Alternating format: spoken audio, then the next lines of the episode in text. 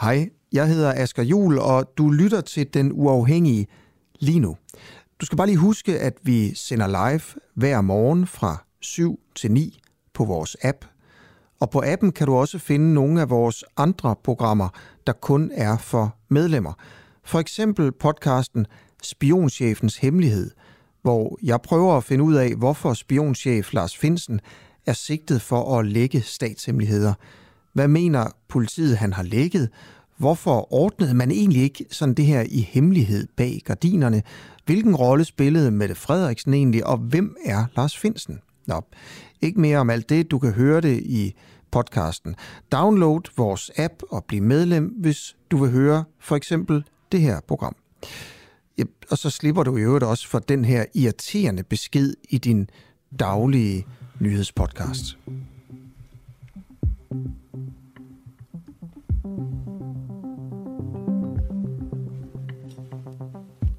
Velkommen til En Uafhængig Morgen med Camilla Boraki og Christoffer Lind.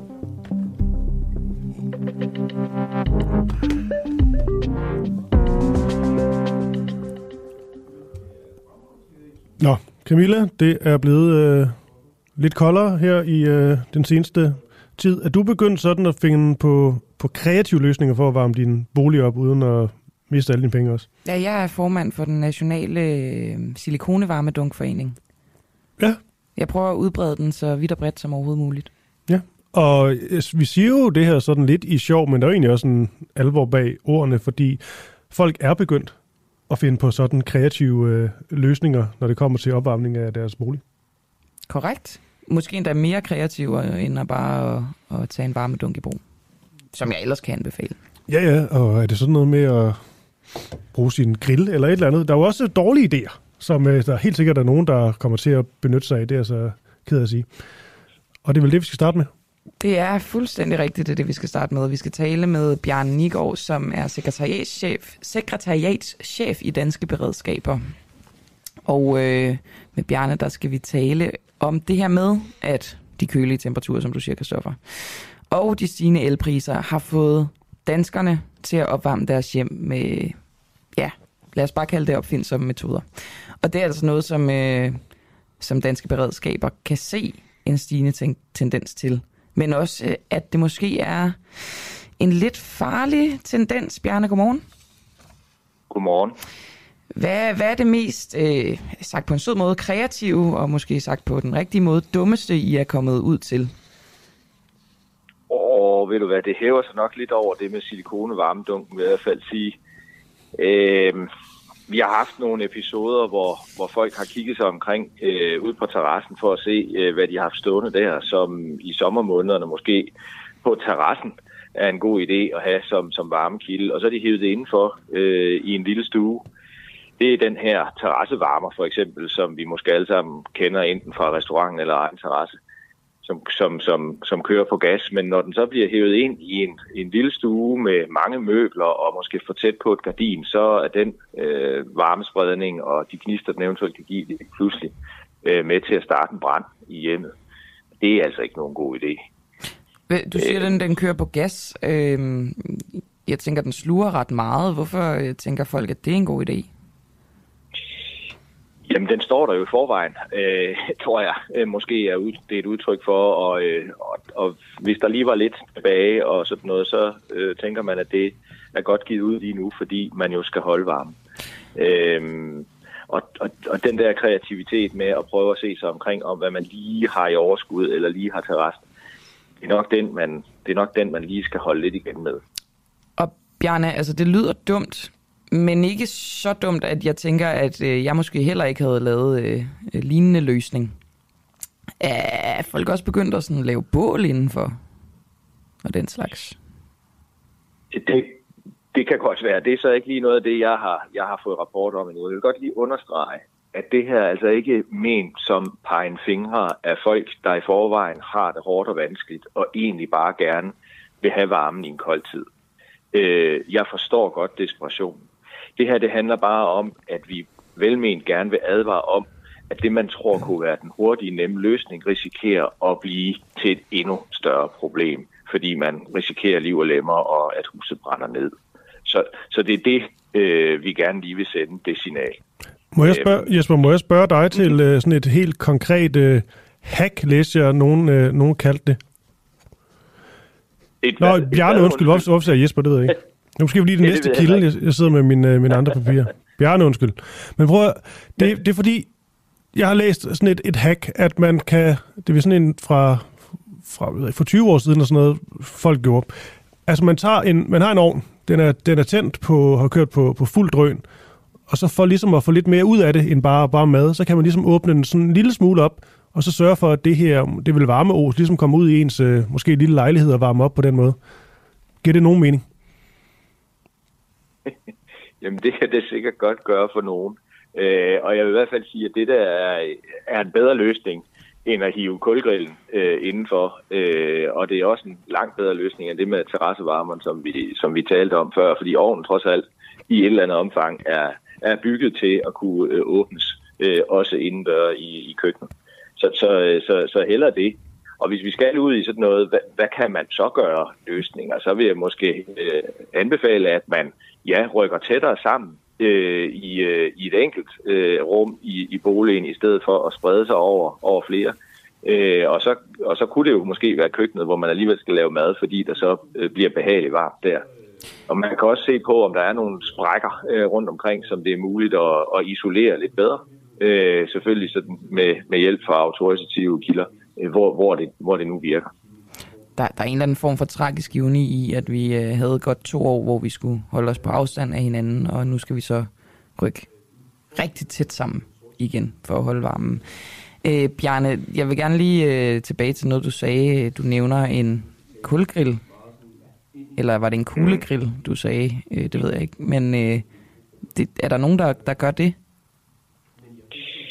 Ja, det er det desværre også. Øh, og igen tror jeg, at logikken er lidt, at man tænker, jamen sådan en, øh, en grill, den giver jo varme øh, fra sig, og det øh, plejer at gå fint, når vi bruger den øh, om sommeren ude i baghaven. Øh, så hvorfor tager vi den ikke indenfor? Øh, og, og vi har jo alligevel en halv øh, sæk øh, stående med kul i overskud fra i sommer. Problemet med det her er, at, at ja, for det første så øh, er det en udbredt forbrænding, man skaber inde. Øh, Får man røgforgiftning, Øh, eller hvad? Øh, det, er, det er en kulilteforgiftning, man risikerer. Uh, altså, kul øh, skaber under sin forbrænding kulilte, og det øh, kan altså godt øh, slå en bevidstløs og i sidste instans øh, slå en ihjel. Øh, og derudover så er det en træls røg at have øh, indenfor, og det er også sværere øh, at styre den varmeafgivelse, der er øh, fra sådan en grill indenfor i, et- i et lukket rum igen risikerer man at komme tæt på gardiner og møbler og sådan noget, som ikke er, er bygget til en varmepåvirkning øh, på den måde. Og, og det risikerer også at starte en brand. Har I, øh, har I øh, rapporter om, at folk er kommet øh, rigtigt til skade af de her øh, forsøg på at holde varmen? Heldigvis ikke endnu. Øh, men, men jeg har enkelte rapporter øh, om, at, at det her det har kostet øh, et stuehus, der er brændt ned til grunden allerede. Og så er vi lidt tilbage ved, at det, der skulle have været en god kreativ løsning for at hjælpe familien i en kold tid, lige pludselig stiller folk et meget værre sted end udgangspunktet. Og det vil vi så gerne undgå. Har du, øh, Bjarne Nielsen, og det jeg kan lige sige til dem, der er hoppet på, nu er du sekretariatschef i Danske Beredskaber. Øh, du øh, siger, at et alternativ kan være at rykke tæt sammen i et rum. Har I andre alternativer? Altså har I nogle alternativer til, øh, til decideret opvarmning? Nej, altså jeg, det vil jeg helst ikke blande mig i, fordi det er jo vidt forskelligt, hvordan øh, folk har, har indrettet sig og hvordan de bor. Men, men, men i hvert fald vil jeg gerne sige, at brug nu den brugvejledning, brug nu den varmekilde, man har rigtigt, i stedet for at prøve sig frem. Fordi det det der med at prøve sig frem, der kan risikere at gå rigtig galt. Jamen, øhm, så skal vi måske bare lade det være, være budskabet herfra, øh, Bjørn Nigård, øh, sekretariatschef i Danske Beredskaber. Tak fordi du var med til både at vejlede, men også fortælle om øh, nogle af de ting, der er sket. Velbekomme.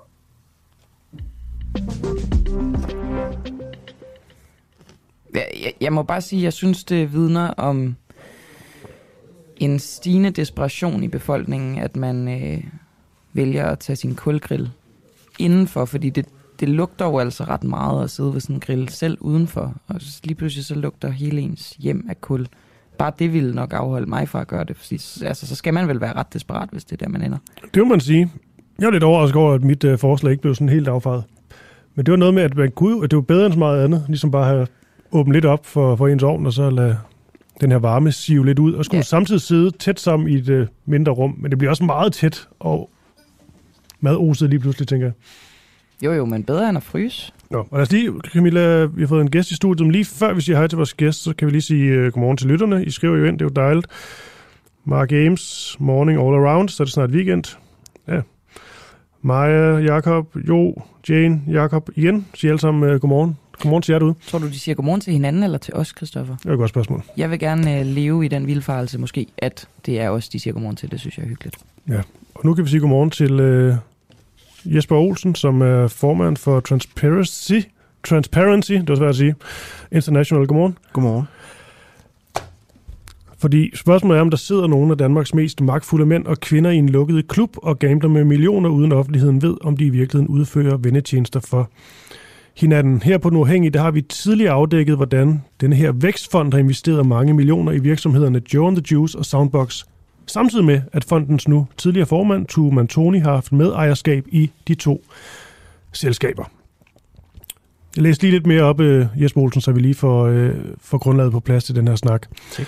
Fordi nu er Vækstfonden blevet en del af Danmarks Eksport- og Investeringsfond, som vil være underlagt de samme regler som med Vækstfonden. Fonden vil altså også være under, undtaget det, der hedder agtindsigt, og kan investere i bestyrelsesmedlemmers virksomheder, så længe medlemmet erklærer sig inhabil.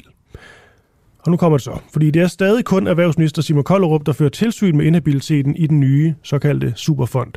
Og det er altså samme mand, som har politisk udvalgt hele den nye bestyrelse i Danmarks Eksport- og Investeringsfond, og som i øvrigt ikke har ført tilsyn med inhabiliteten på et eneste tidspunkt i denne her vækstfond.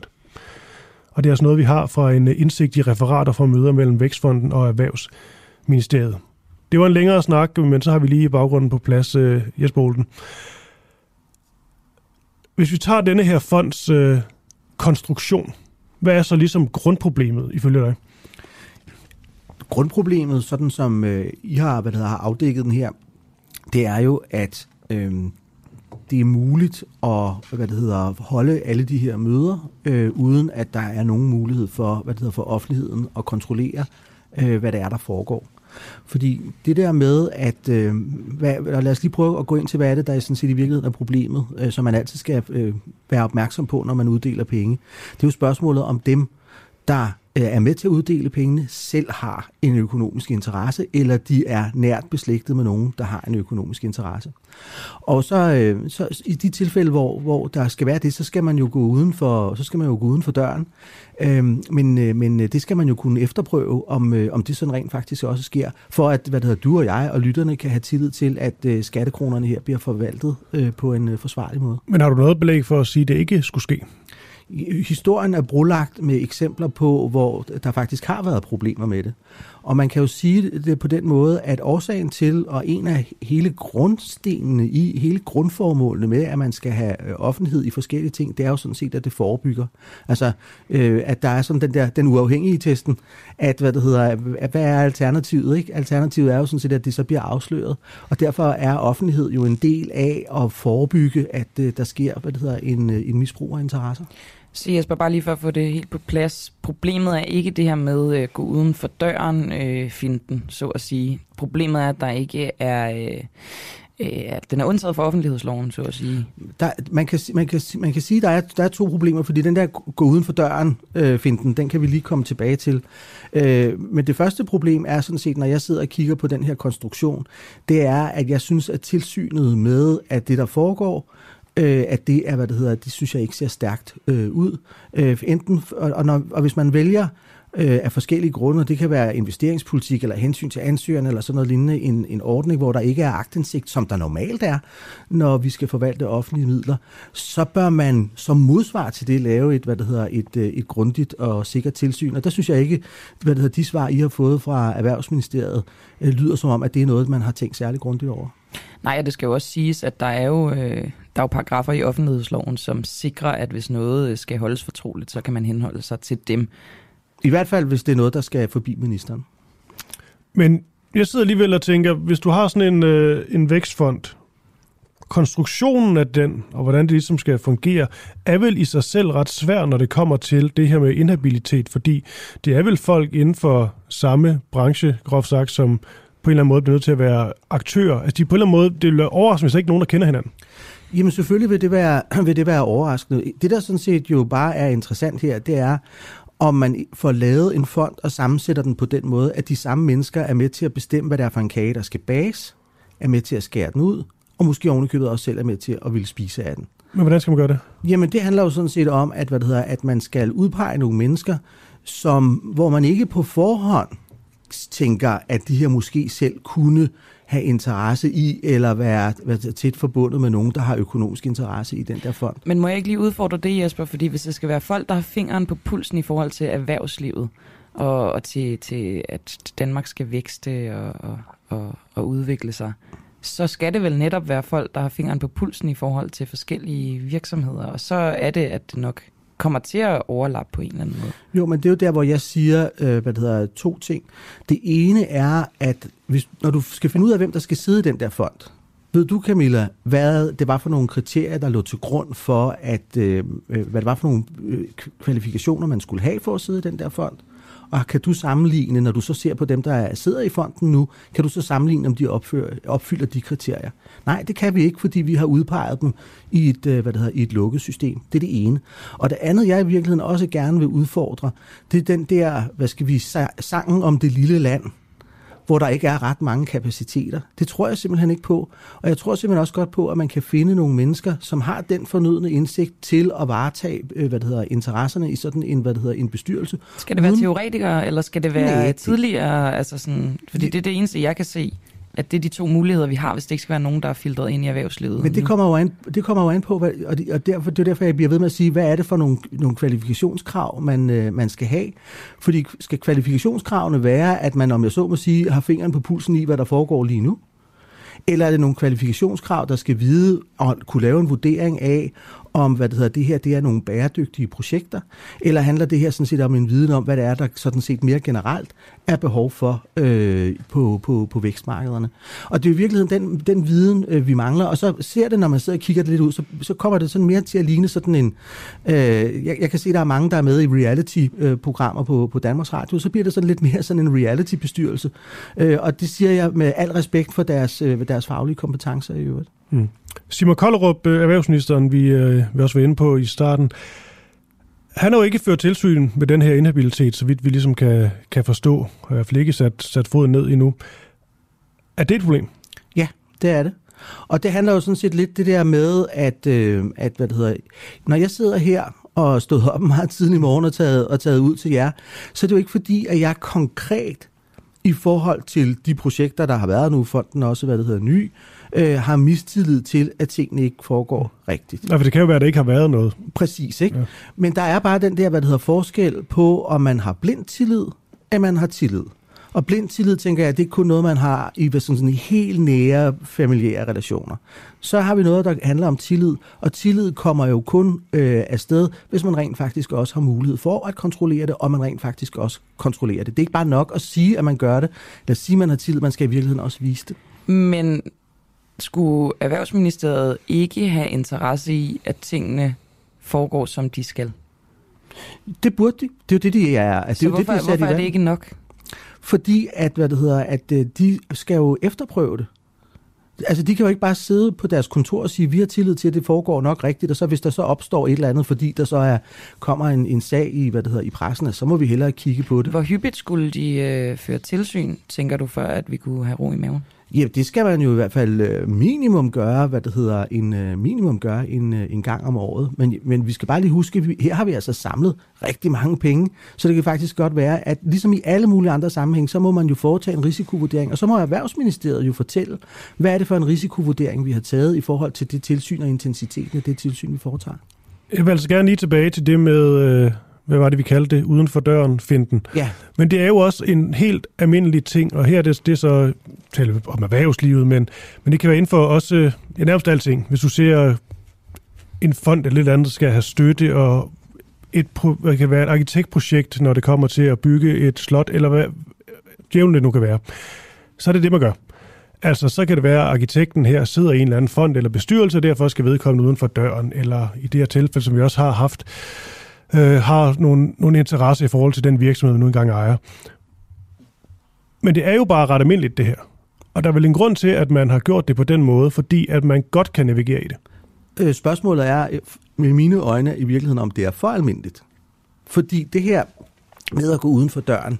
Lad os nu lige sige, hvad det hedder, at, øh, at Camilla gik uden for døren lige her med et øjeblik, så vil hun jo stadigvæk være her. Hun havde været med til at starte, hvad det hedder, programmet op, og hun kommer ind igen lige om et øjeblik.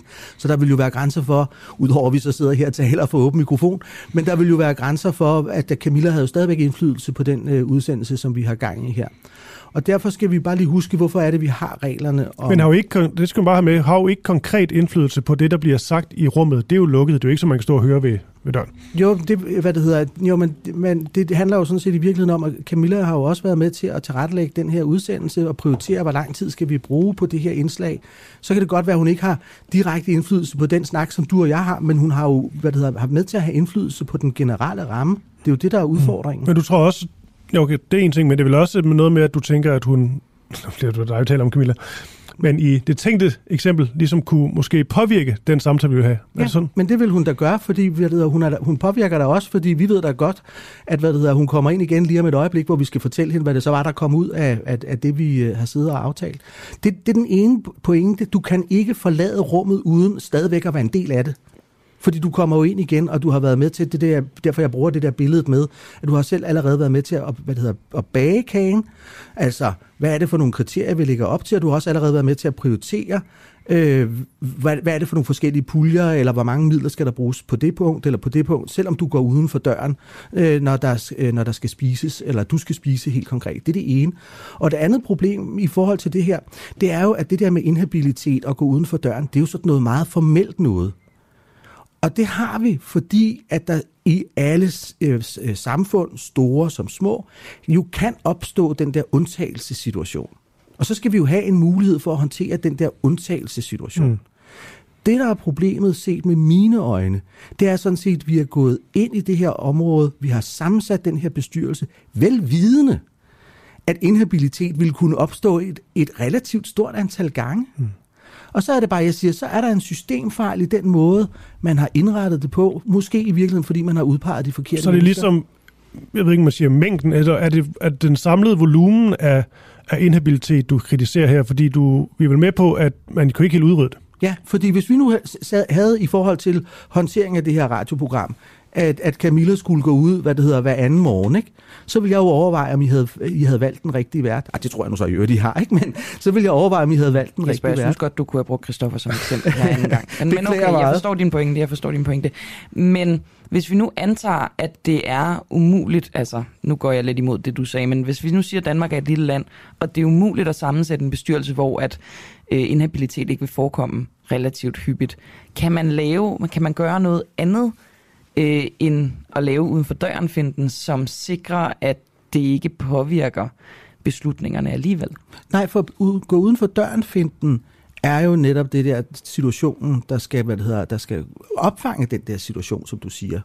Den der umulighed. Det jeg jo bare i virkeligheden stiller spørgsmålet ved, det er, om man nu også har, hvad det hedder, om det nu også er umuligt og det er i hvert fald det, jeg ikke kan se, i, hvad det hedder, fordi jeg kan, har ikke indsigt i, hvad det er for nogle kvalifikationer, man Så har hovedkritikken går på sammensætningen Hovedkritikken her går på et, på sammensætningen, og to, når man konstruerer det på en sådan måde, hvor der ikke er indsigt i, hvordan vi administrerer skattemidler. Altså, det er altså rigtig mange millioner kroner hvor der ikke er indsigt i sådan helt almindelige aktindsigtsregler, som der ville være, hvis det havde været en almindelig statslig støtteordning, så er man nødsaget til som balance og sørge for, at der er et effektivt tilsyn. Og der synes jeg, at hvad det hedder, de svar, I får øh, fra øh, Erhvervsministeriet, det virker ikke som om, at man har tænkt et, øh, et, et effektivt tilsyn ind i den her konstruktion. Og det synes jeg er problematisk.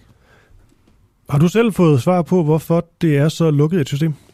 Det er en helt almindelig, hvad det hedder, dansk øh, måde at, øh, at gøre det på. Altså jeg, jeg genkender øh, det, der sker i den her, det genkender jeg øh, til de ting, som man har set på, øh, på andre fondskonstruktioner på, på fødevare- og landbrugsområdet. Øh, der har også, hvad det hedder, været inden for de sidste par år, der har der været store problemer øh, lige præcis med nøjagtigt de samme problematikker på, på forskningsområdet, på, øh, på Forskningsfonden, og hvor ministeriet heller ikke hvad det hedder, gennemført et effektivt tilsyn. Og det er jo i virkeligheden også bare derfor, jeg startede med at sige, at historien er brolagt med eksempler øh, på, øh, hvad, man, hvad man i virkeligheden burde have tænkt ind, da man lavede den her konstruktion. Mm.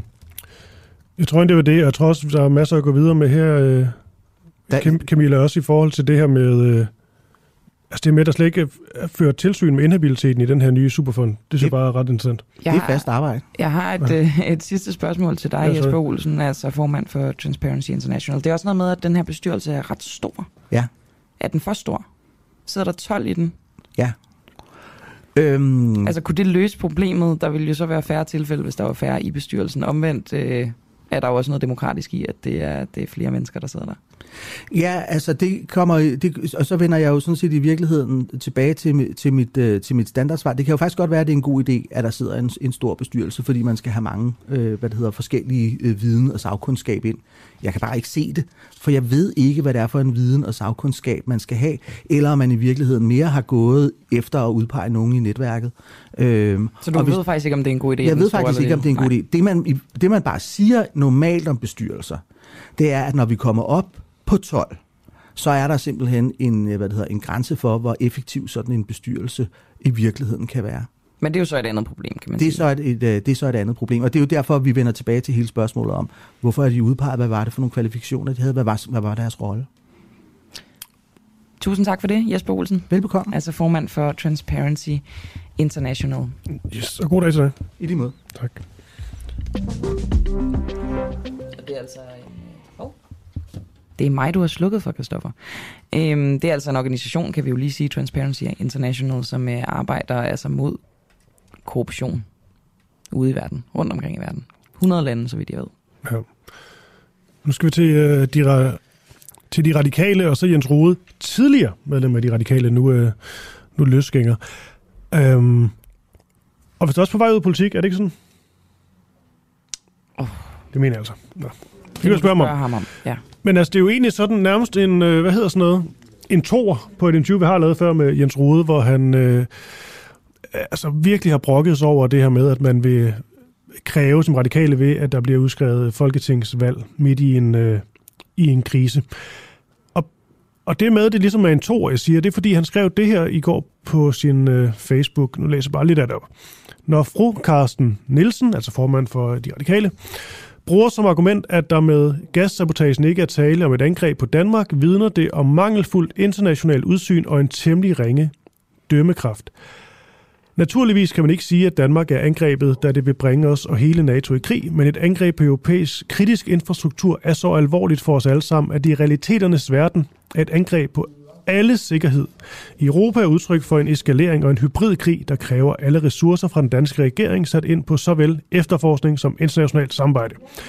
Og nu kommer nok humlen af det. Konsekvenserne, de kan ifølge øh, Rode her vise sig at være øh, vidtrækkende, komme ind i den øh, kommende vinter. Og så skriver han, i den situation er det ganske bekymrende, at nogen kan se en dybere mening med, at regering og folketingsmedlemmer i fire uger skal stå på gågaderne og rende rundt i badelande i efterårsferien, mens hver dag, så at sige, tror.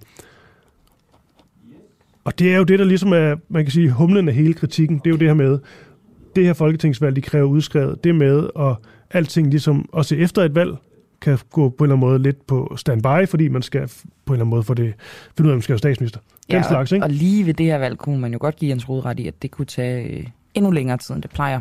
Det med at finde øh, en regering og en statsminister. Ja, så på en eller anden måde virker det til, at der er sådan en dobbelt, øh, en dobbelt kritik her. Både det med, ja, godmorgen Jens Rode. Godmorgen. Er det, er det rigtigt forstået, der, altså, der er både en kritik her af øh, det med deres krav om at få udskrevet et øh, folketingsvalg, som du også var ude med før, men også virker til en kritik af fru Carsten øh, Nielsen og radikale, og noget af det, der bliver sagt om det her, det her angreb. Ja, kan vi, øh, absolut. Kan, kan vi lige tage den først? Hvad er det, du, øh, du kritiserer Carsten Nielsen for? Jamen i virkeligheden kan man næsten sige, at der går en lige linje fra hendes Facebook-kampagne på 24 timer mod øh, Øh, krænkelser, som jo havde sådan lidt til formål at øh, skjule ledelsens egne krænkelser. Vi ved jo i dag, at Sofie Karsten Nielsen jo øh, dengang excellerede i at øh, ringe rundt til de krænkede ofre og øh, bad dem om at holde inde og med anklagerne. Øh, Så, så den kampagne havde jo bare til formål at skjule ledelsens egne krænkelser dengang. Og på samme måde handler det her jo om at øh, skjule hendes egen magtfuldkommenhed.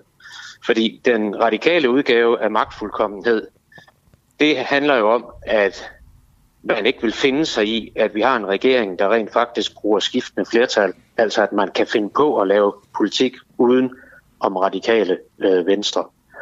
Og så går man ud og beskylder, når regeringen rent faktisk gør det, og dermed jo sikrer på den måde en mindretalsbeskyttelse ved, at alle partier bliver involveret modsætning i, i modsætning til nullerne for eksempel, hvor vi jo bare lavede vores flertal sammen med Dansk Folkeparti. Ja, så kommer man ud og beskylder regeringen for at være øh, magtfuldkommen. Så det handler jo hele tiden om, at skal vi sige, skjule, at man selv er det, man påstår hele tiden at bekæmpe. Og det synes jeg dybest set er en lille smule... Øh, øh, og ja, nu skal jeg passe på, hvad jeg bruger. Øh, Jamen, du må gerne ord. sige alle ord ja. i den her ret. Men det er temmelig, ja, men det er temmelig, øh, det er temmelig usympatisk, og det bør komme for en dag, øh, at det er sådan, øh, det er sådan der, der, der ageres. Fordi øh, jeg ved jo fra, fra den min deltagelse i radikale gruppemøder, at, at, at, at langt det meste af tiden går med at diskutere, hvor forfærdeligt det er, at regeringen kan finde på at lave flertal udenom radikale venstre i på bestemte politiske områder. Øh, og det er jo det, der kommer til udtryk i øh, påstanden om, at vi har en magtfuldkommen regering. Hvor længe siden men er det, du radikale, Jens men, men, men en magtfuldkommen regering, øh, eller en regering, øh, kan jo aldrig være magtfuldkommen, hvis den er et etpartiregering, fordi den hele tiden skal ud og finde de der skiftende flertal. Jens Rød, hvor mange det er, jo, år det er, jo er det siden, at du, øh, at du var i radikale? Undskyld, jeg afbryder dig. Ja, det er jo halvanden år siden. Okay. Øhm, det her med, altså, at øh, de beskylder regeringen for at være magtfuldkommen, som jeg læser det, så er det med henvisning til øh, håndteringen af, af Mink-sagen, og ikke Ej, det med henvisning det til, øh, til øh, de politiske aftaler, der blev indgået. Nej, det er det ikke. Altså, vi har, du kan, du, du kan finde utallige øh, påstande fra radikale venstre om, at regeringen er magtfuldkommen. Og man lægger jo heller ikke skjul på, at Mink-sagen var anledningen til at gøre det, at man har et generelt opfattelse af, som med egne ord, altså deres egne ord, at politik er gået i stykker. Det har Sofie Carsten Nielsen sagt rigtig mange gange. Og det, at politik er gået i stykker, det er i den radikale optik, at der kan laves politik uden om radikale. Det er den opfattelse, man har, at det er grundlæggende forkert, og så siger man, at politik er gået i stykker.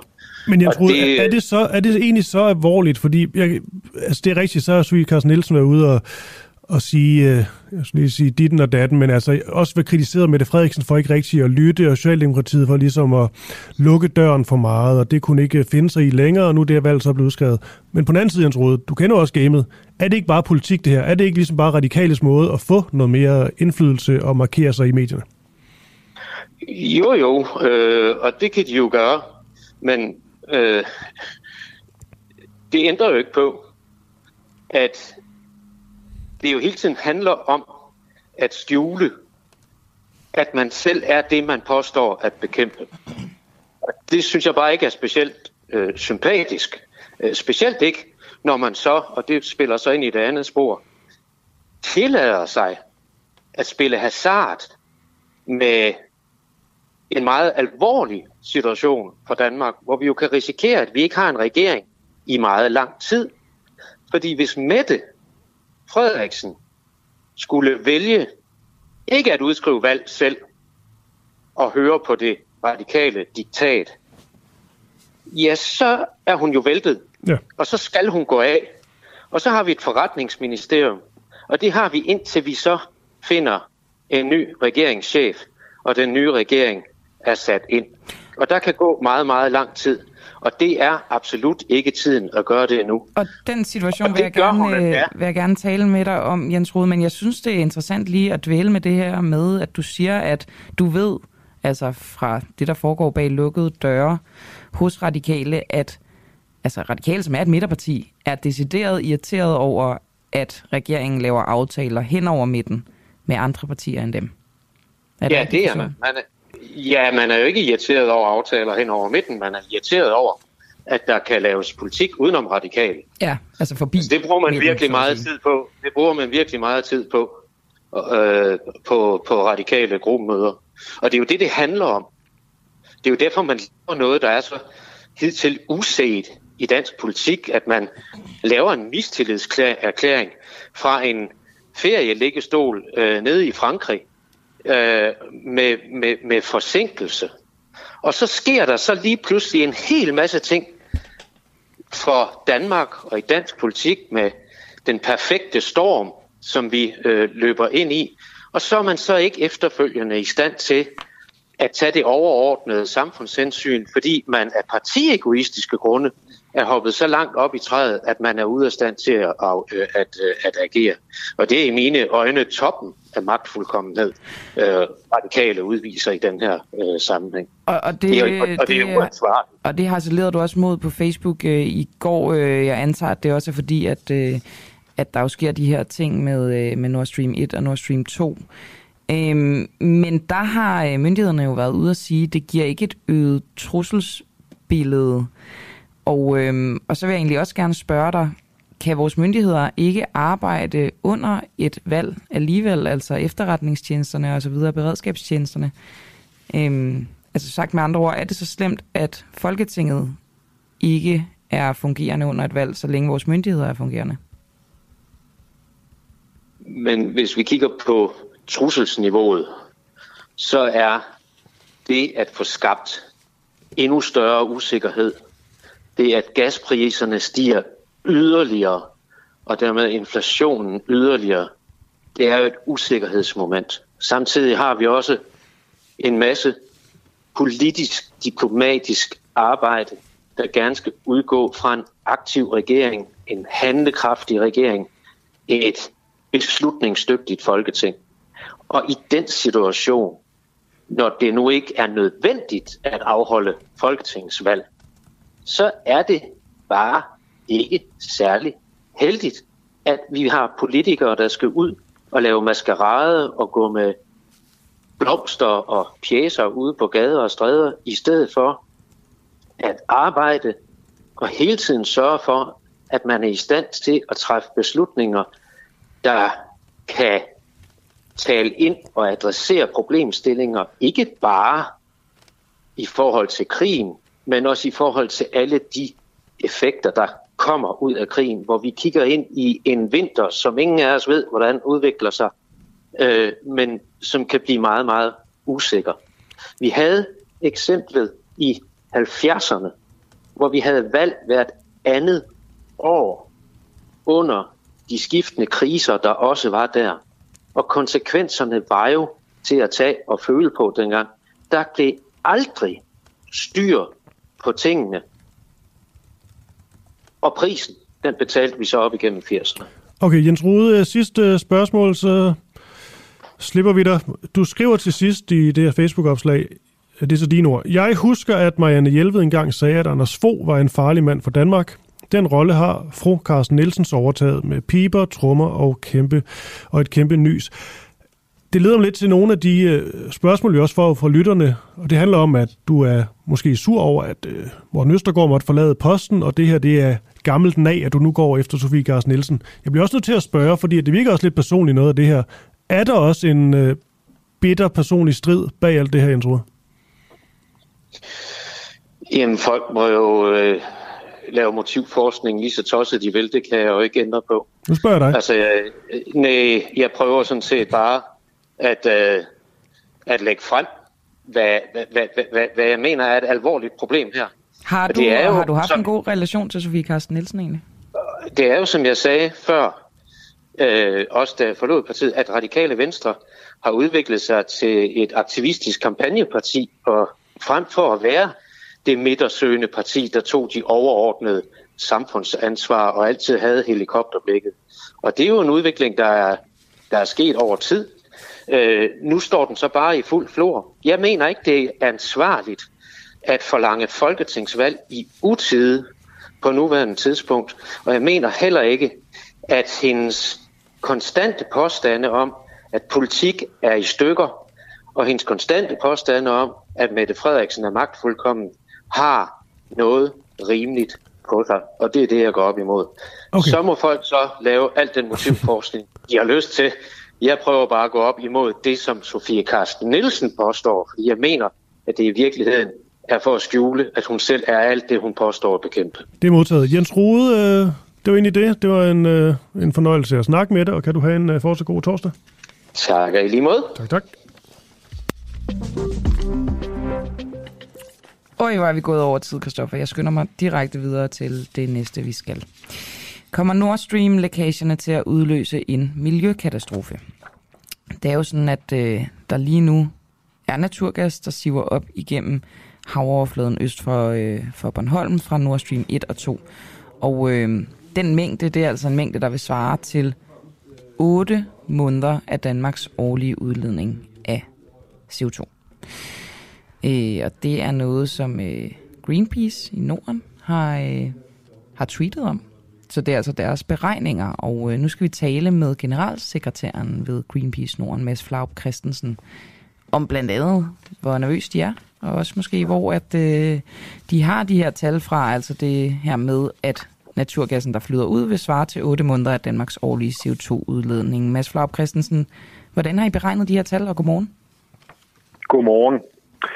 Jamen, øh, vi har øh, lavet et øh, estimat af, hvor meget gas der er i de her rør, og har anslået, at det, det drejer sig om øh, op til øh, 450 øh, millioner kubikmeter øh, gas, som primært består af metan. Men faktisk så kom de danske myndigheder ud i går eftermiddags med et højere tal. De anslår, at der faktisk er over 770 øh, millioner kubikmeter øh, gas i rørene, og øh, det er noget mere end vi regnede med. Øh, og øh, og det er jo bare endnu mere øh, et, vidnesbyrd om, at det her er selvfølgelig mange ting. Det, der er sket derude, det er både en geopolitisk krise og det er en energipolitisk krise, men det sørger mig også en, øh, en, en ordentlig øh, bet for, for klimaet, fordi metan er sådan en øh, potent og aggressiv klimagas, øh, som kommer til at, øh, at have rigtig stor indflydelse på vores, øh, på vores miljø fremover. Men Mads, det er jo også en ulykke, det her øh, eller sabotage, kan man sige. Ikke? En sabotageulykke. Og det er jo ikke noget, man som sådan kan, eller vi har i hvert fald ikke kunne gardere os imod det. Er det ikke jeres opgave at råbe op om ting, som folk faktisk kan ændre på? Nå, men altså, jeg tror, vi skal huske på, at øh, selvom det her synes som et, øh, et øh, voldsomt udslip, og det er det også, øh, så er kendskærningen jo desværre, at øh, lækager af metan sker i alle led af værdikæden, altså både ved produktion, ved transport og ved afbrænding af, af fossil gas. Så vores ærende her er sådan set øh, at sige, hør her, lad nu os også bruge, selvfølgelig er der mange andre aspekter af det her også, men lad os nu også bruge det her som et eksempel og som et øh, vidnesbyrd om, at øh, det at satse på fossil gas er dybt problematisk. Der skal kun få procents lækage til af gas, før gas faktisk er værre at brænde af i en kul. Og lige nu der ser vi jo desværre, også i Danmark med åbning af et nyt felt, solsorten, som øh, energiselskaberne og, øh, og, øh, og regeringen øh, vil give tilladelse til, der ser vi jo, at der bliver sat i Europa over det hele øh, på øh, fossil gas. Øh, og det er den forkerte vej at gå i den situation, vi står i øjeblikket. Men det er klart, som du siger, det her det er jo også en frygtelig ulykke, et enkeltstående tilfælde, eller ikke et tilfælde, men en enkeltstående begivenhed, og det er selvfølgelig en, en geopolitisk svær situation, vi står i. Men, men, men der er det også vigtigt, at vi træffer de rigtige valg fremadrettet, og hvad er det, vi satser på i den grønne omstilling. Og et er jo selvfølgelig udledningen af, af CO2, men har det også konsekvenser for det maritime liv i, i Østersøen? Det er nok for tidligt at sige nu. Altså, vi frygter det meget, særligt fordi, at udslippene er så store, som de er. Her til morgen har vi jo hørt fra de svenske myndigheder, at der faktisk ikke er tale om tre øh, læg, men faktisk fire. fire. Ja. Vi, ved, vi ved ikke, om, øh, om det her det er på øh, det andet af de to Nord Stream-rør, eller om det er på det samme Nord Stream-rør. Øh, så, men principielt set kan det betyde, at udslippet faktisk er endnu værre, end, øh, end de danske myndigheder sagde i går, hvis der er tale om, at alle fire rør er, er sprængt eller ligger. Øh, og, øh, og det vil sige, at øh, for det marine liv, øh, der ved vi desværre meget lidt om langtids- og korttidseffekterne af gasudslip, og særligt den her størrelsesorden. Det er heldigvis sjældent, at vi ser undervandsudslip. Altså vi ved, at gassen stiger primært op i en, en søjle, igennem, øh, altså igennem vandsøjlen, og så bliver øh, spredt i, i luften og i atmosfæren derefter. Men der vil også være en effekt på lokalmiljøet. Hvor stor den er, det er for tidligt at sige, og det håber vi selvfølgelig, at, øh, at myndighederne med, med, i kraft af, at de ligger derude med, med, med, med miljøskib også kan være med til at, at afdække. Og bare lige til sidst, I kender ikke omfanget af det, men når du siger, at det vil have en effekt, er det så sådan noget med, at, at havlivet dør? Altså fisken dør? Og... Ja, altså, vi ved, at metan er et, et, et meget problematisk at have i, i havmiljøet. Altså, det, det, det dræber alt øh, liv. Øh, så, så spørgsmålet er jo, hvor meget der rent faktisk bliver optaget i vandet, og hvor meget der ligger sig på øh, bliver optaget i, i havbunden. Så, så det er den slags ting, som man skal ud og, og finde ud af nu. Vi, vi har erfaring med mindre udslip, øh, hvor, hvor der kan være problemer, og det her det er altså et kæmpe udslip. Så, så det er altså for tidligt at sige nu, øh, men, øh, men det er ikke ingenting. Men, øh, men øh, jeg må sige, at øh, lige nu der er vores største bekymring, det er bestemt klimaeffekten af det her og, og andre gasudslip, som vi ser hele tiden. Tusind tak for det, Mads Flaup Christensen. Ja, det var slet. Generalsekretær ved Greenpeace Norden. Hej hej. Klokken den er lige tæt på 7.45. Du lytter til en uafhængig morgen, og Camilla, i, øh, i går der læste jeg en kronik i Berlinske. Nej, hvor dejligt. Skrevet af Inger Støjberg. Okay. Og det er jo i forhold til de her, øh, altså formand for Danmarksdemokraterne, i forhold til de her øh, fine salonger, københavnske salonger.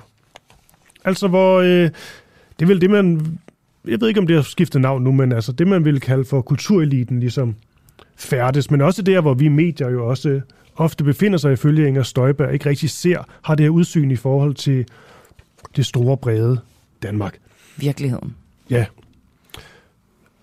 i den her kronik, der sætter hun navne på nogle af dem. Og det synes jeg er spændende. Ja, især uh, taget i betragtning af, at uh, det her var jo noget af det første, hun gik ud og sagde, ja. uh, i forbindelse med, at hun stiftede det her nye parti. Ja, hun nævner men, men, ja, men også, uh, at altså, så sidder man her i København og sådan, føler sig vildt forrettet, og sådan, men hvor er de salonger? Hvad er det for noget? Og ja. sådan noget ikke? Så det er jo meget spændende. Hvem er det? Ida Augen. Ja. Øhm, Adam, Adam Holm. Og der skriver hun, han kunne i denne avis øh, berette, at et internationalt magasin, som jeg aldrig havde hørt om, The Monocle, har fremhævet København, og så må alle der kunne forstå, at der slet ikke kan være noget om snakken. Og Her... det er altså dumt, hun ikke kender til The Monocle. De er virkelig øh, dygtige på international politik, må jeg bare sige. Men det kan selvfølgelig godt være, at jeg er lige så salonagtig som Adam Holm. Men det er bare lige en anbefaling. Ja. Og så øh, Geomets, den gode gamle samfundsrevser, og øh, også Claus Bundam, men det er i forhold til en udtalelse, og han har været til en middag med Elling Hillingsø og, noget af den stil. Og skriver hun blandt andet, øh, måske det, det mest afslørende for holdningen i de fine salonger, den rådne banan, altså det man kan kalde en stor del af Danmark. Jeg ved ikke, om hun rent faktisk gør det, men det, det siger hun. Velbekomme, og journalister på alverdens medier har været sendt på ekspeditioner for at få lidt bedre fornemmelse for, hvordan så mange mennesker kan se så anderledes på verden, end man gør fra hjørnekontorene på hovedstads medierne. Men for langt de fleste danskere er der ikke noget underligt ved det Danmark, de kender. Og det er slet ikke rådent. Det er som end bare vores Danmark. Der kan også noget politik ind her selvfølgelig. Men uh, hendes hovedpointe, som jeg læser den, det er, at dem, der er i de her fine salonger, de kan ikke selv se det. Nej, det er en salonblindhed. Ja, så det vil sige, at de ikke er i de her fine salonger. Fordi de jo er det, men, men de kan jo ikke selv se det. Altså, det kan være, at du er en del af de fine salonger, men du kan ikke selv se det, for det er sjældent, man har sådan det der... Altså, man, man er man taler bare med dem, man taler med. Altså, man tænker måske ikke, man er en del af en salon. Hvis jeg er i salon med toppolitikere, Geomets og Adam Holm, altså det er jo ikke sådan, at jeg vil være sådan super ked af det på den måde. Nej. Nå, men øhm, med alt det her sagt, så ringede jeg til Geomets i går. Han kunne ikke være med live desværre, for han var i, øh, i Tyskland og fandt ud af, mens vi talte sammen, øh, at øh, han skulle hjem i dag. Så det var jo besværligt. Men, øhm, men Geomets er jo altid underholdende, og det skal jo lige siges, de to, de har ikke sådan et et særligt godt forhold. Okay.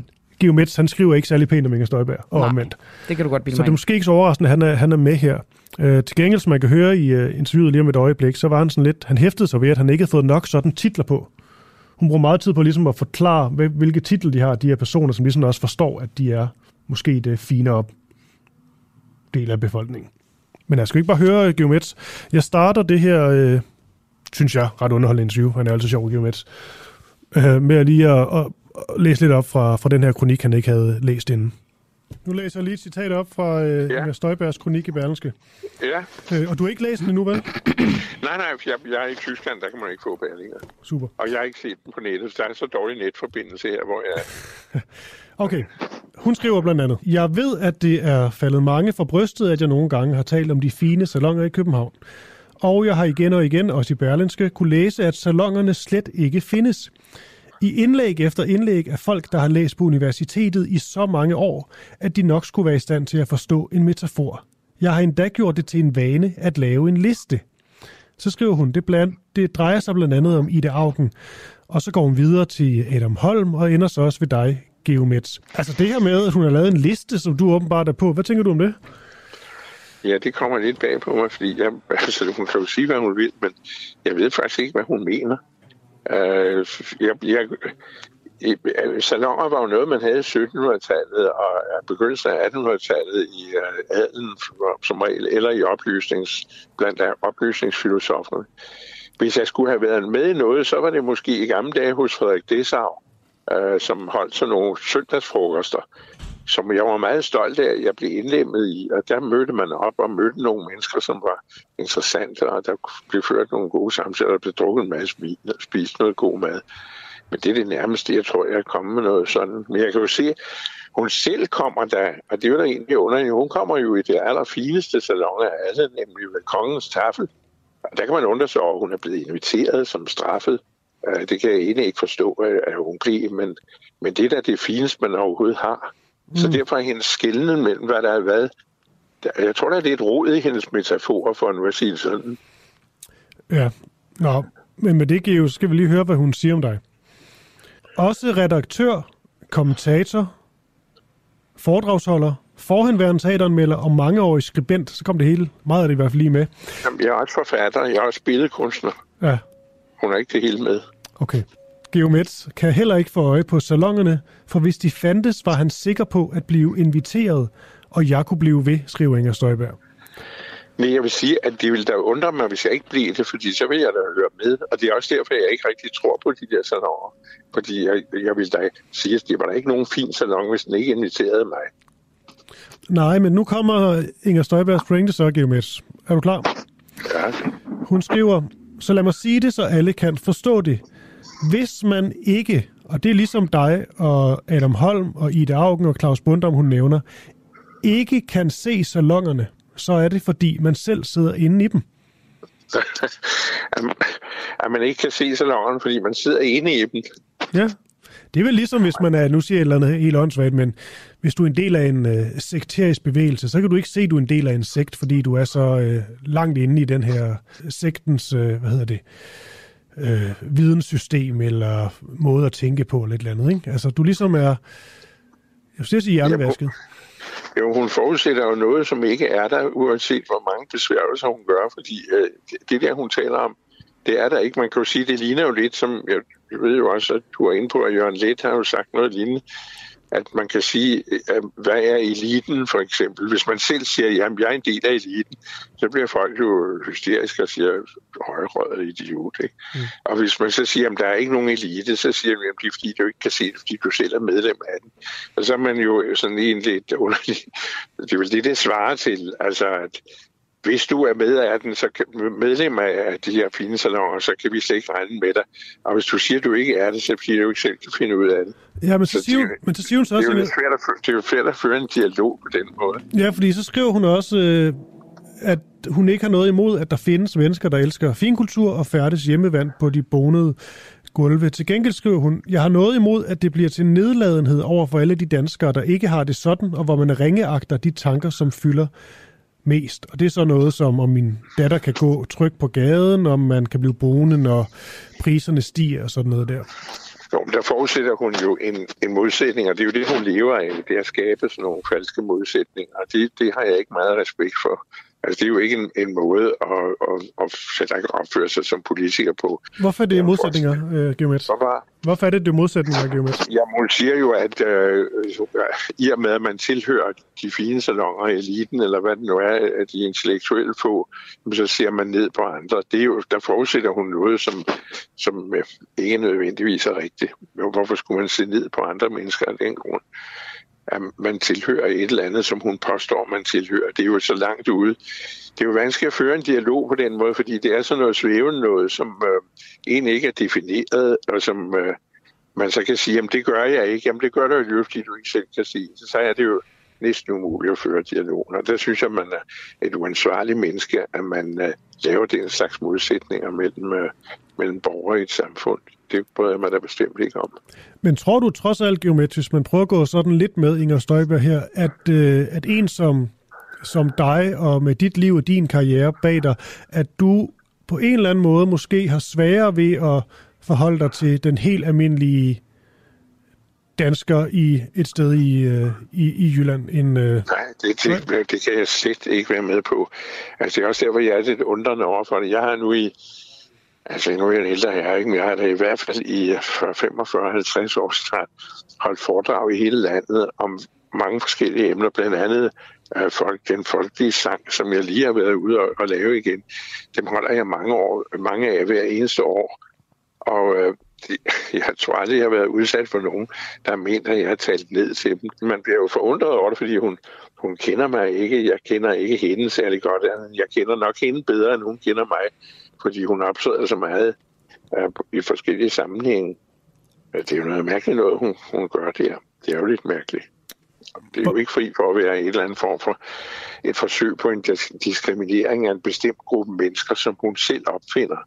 Og så øh, anviser et øh, folkeligt had til. Det er set før i verdenshistorien, og det fører ikke noget godt med sig. Og nu kom du altså med i hendes, øh, hendes kronik, om du vil det eller ej, Geomets. ja, det gør jeg jo.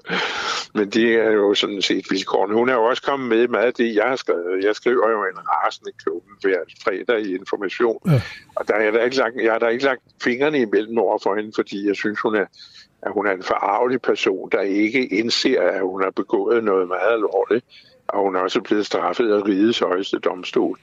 Og hun så selv optræder i de fineste salonger af alle. Det synes jeg, der måtte man da have et problem, hvis man gjorde det. I hvert fald så umiddelbart efter, at man har savet linken af sin fod. Og så fik du det sidste ord i den her omgang, øh, Geomets, som jo er kommentator, redaktør, foredragsholder, forhåndværende teateranmelder, mangeårig skribent og øh, forfatter skulle vi også med. Forfatter og, og, og, og udstiller også mine kunstværker, hvis man kan kalde, tør kalde det det. Ja. ja, du har også noget med sådan nogle miniatyrfigurer, er det ikke rigtigt? Ja, simpelthen. Ja, det gør jeg med. Små teatre, som jeg skal udstille igen her til april, ja. sammen med kunstneren Nulle Øjgaard. Så hun har ikke fået det hele med. Det må hun ikke gøre. Ja. Du anmelder også is. Der er mange ting. Ja, selvfølgelig også. Det er nemlig rigtigt. Det er det vigtigste, jeg nogensinde har gjort, at anmelde is i uh, en hel sommer i information. Ja, giv mig et til. Må jeg godt lige tilføje en kommentar? er det ikke det. lidt naivt at tænke, at man ikke befinder sig i et ekokammer, uanset om man befinder sig over i Jylland eller i København i hovedstaden? Altså, at, at afvise det pure jo, jo. Det er jo også... Man er blind over for sit eget ekokammer. Selvfølgelig er man da det. Men det er jo også ens, øh, det er jo en pointe, Inger Støjberg. Ja, det er det, jeg mener. Og jeg tror måske også, at vi skal holde op med at tage de der salonger sådan helt bogstaveligt. Det er jo ikke det, hun mener. Det er en metaforisk salon. Det er jo, det er jo, det er jo netop ekokammer, hun taler om. Så vidt jeg har forstået. Det er rigtigt, men det er jo derfor, jeg faktisk synes, øhm, det var interessant, det er jo med, at hun lige pludselig putter, øh, putter navn på. At du sådan får nogle konkrete navn på nogle af dem. Og, og deres øh, pointen her, det er jo netop, at de ikke selv kan se de her salonger. Hmm. Ej, skriv lige nogle kommentarer ind. Uh, synes I, Inger Støjberg er gakkelak eller geomets gakkelak? Er salongerne en realitet eller ej? Lad høre. Ja. De, de skal i hvert fald gå underholden begge to. Det må man sige ja til. Nå, Nå. vi skal videre. Hej, du lytter til Den Uafhængige på podcast.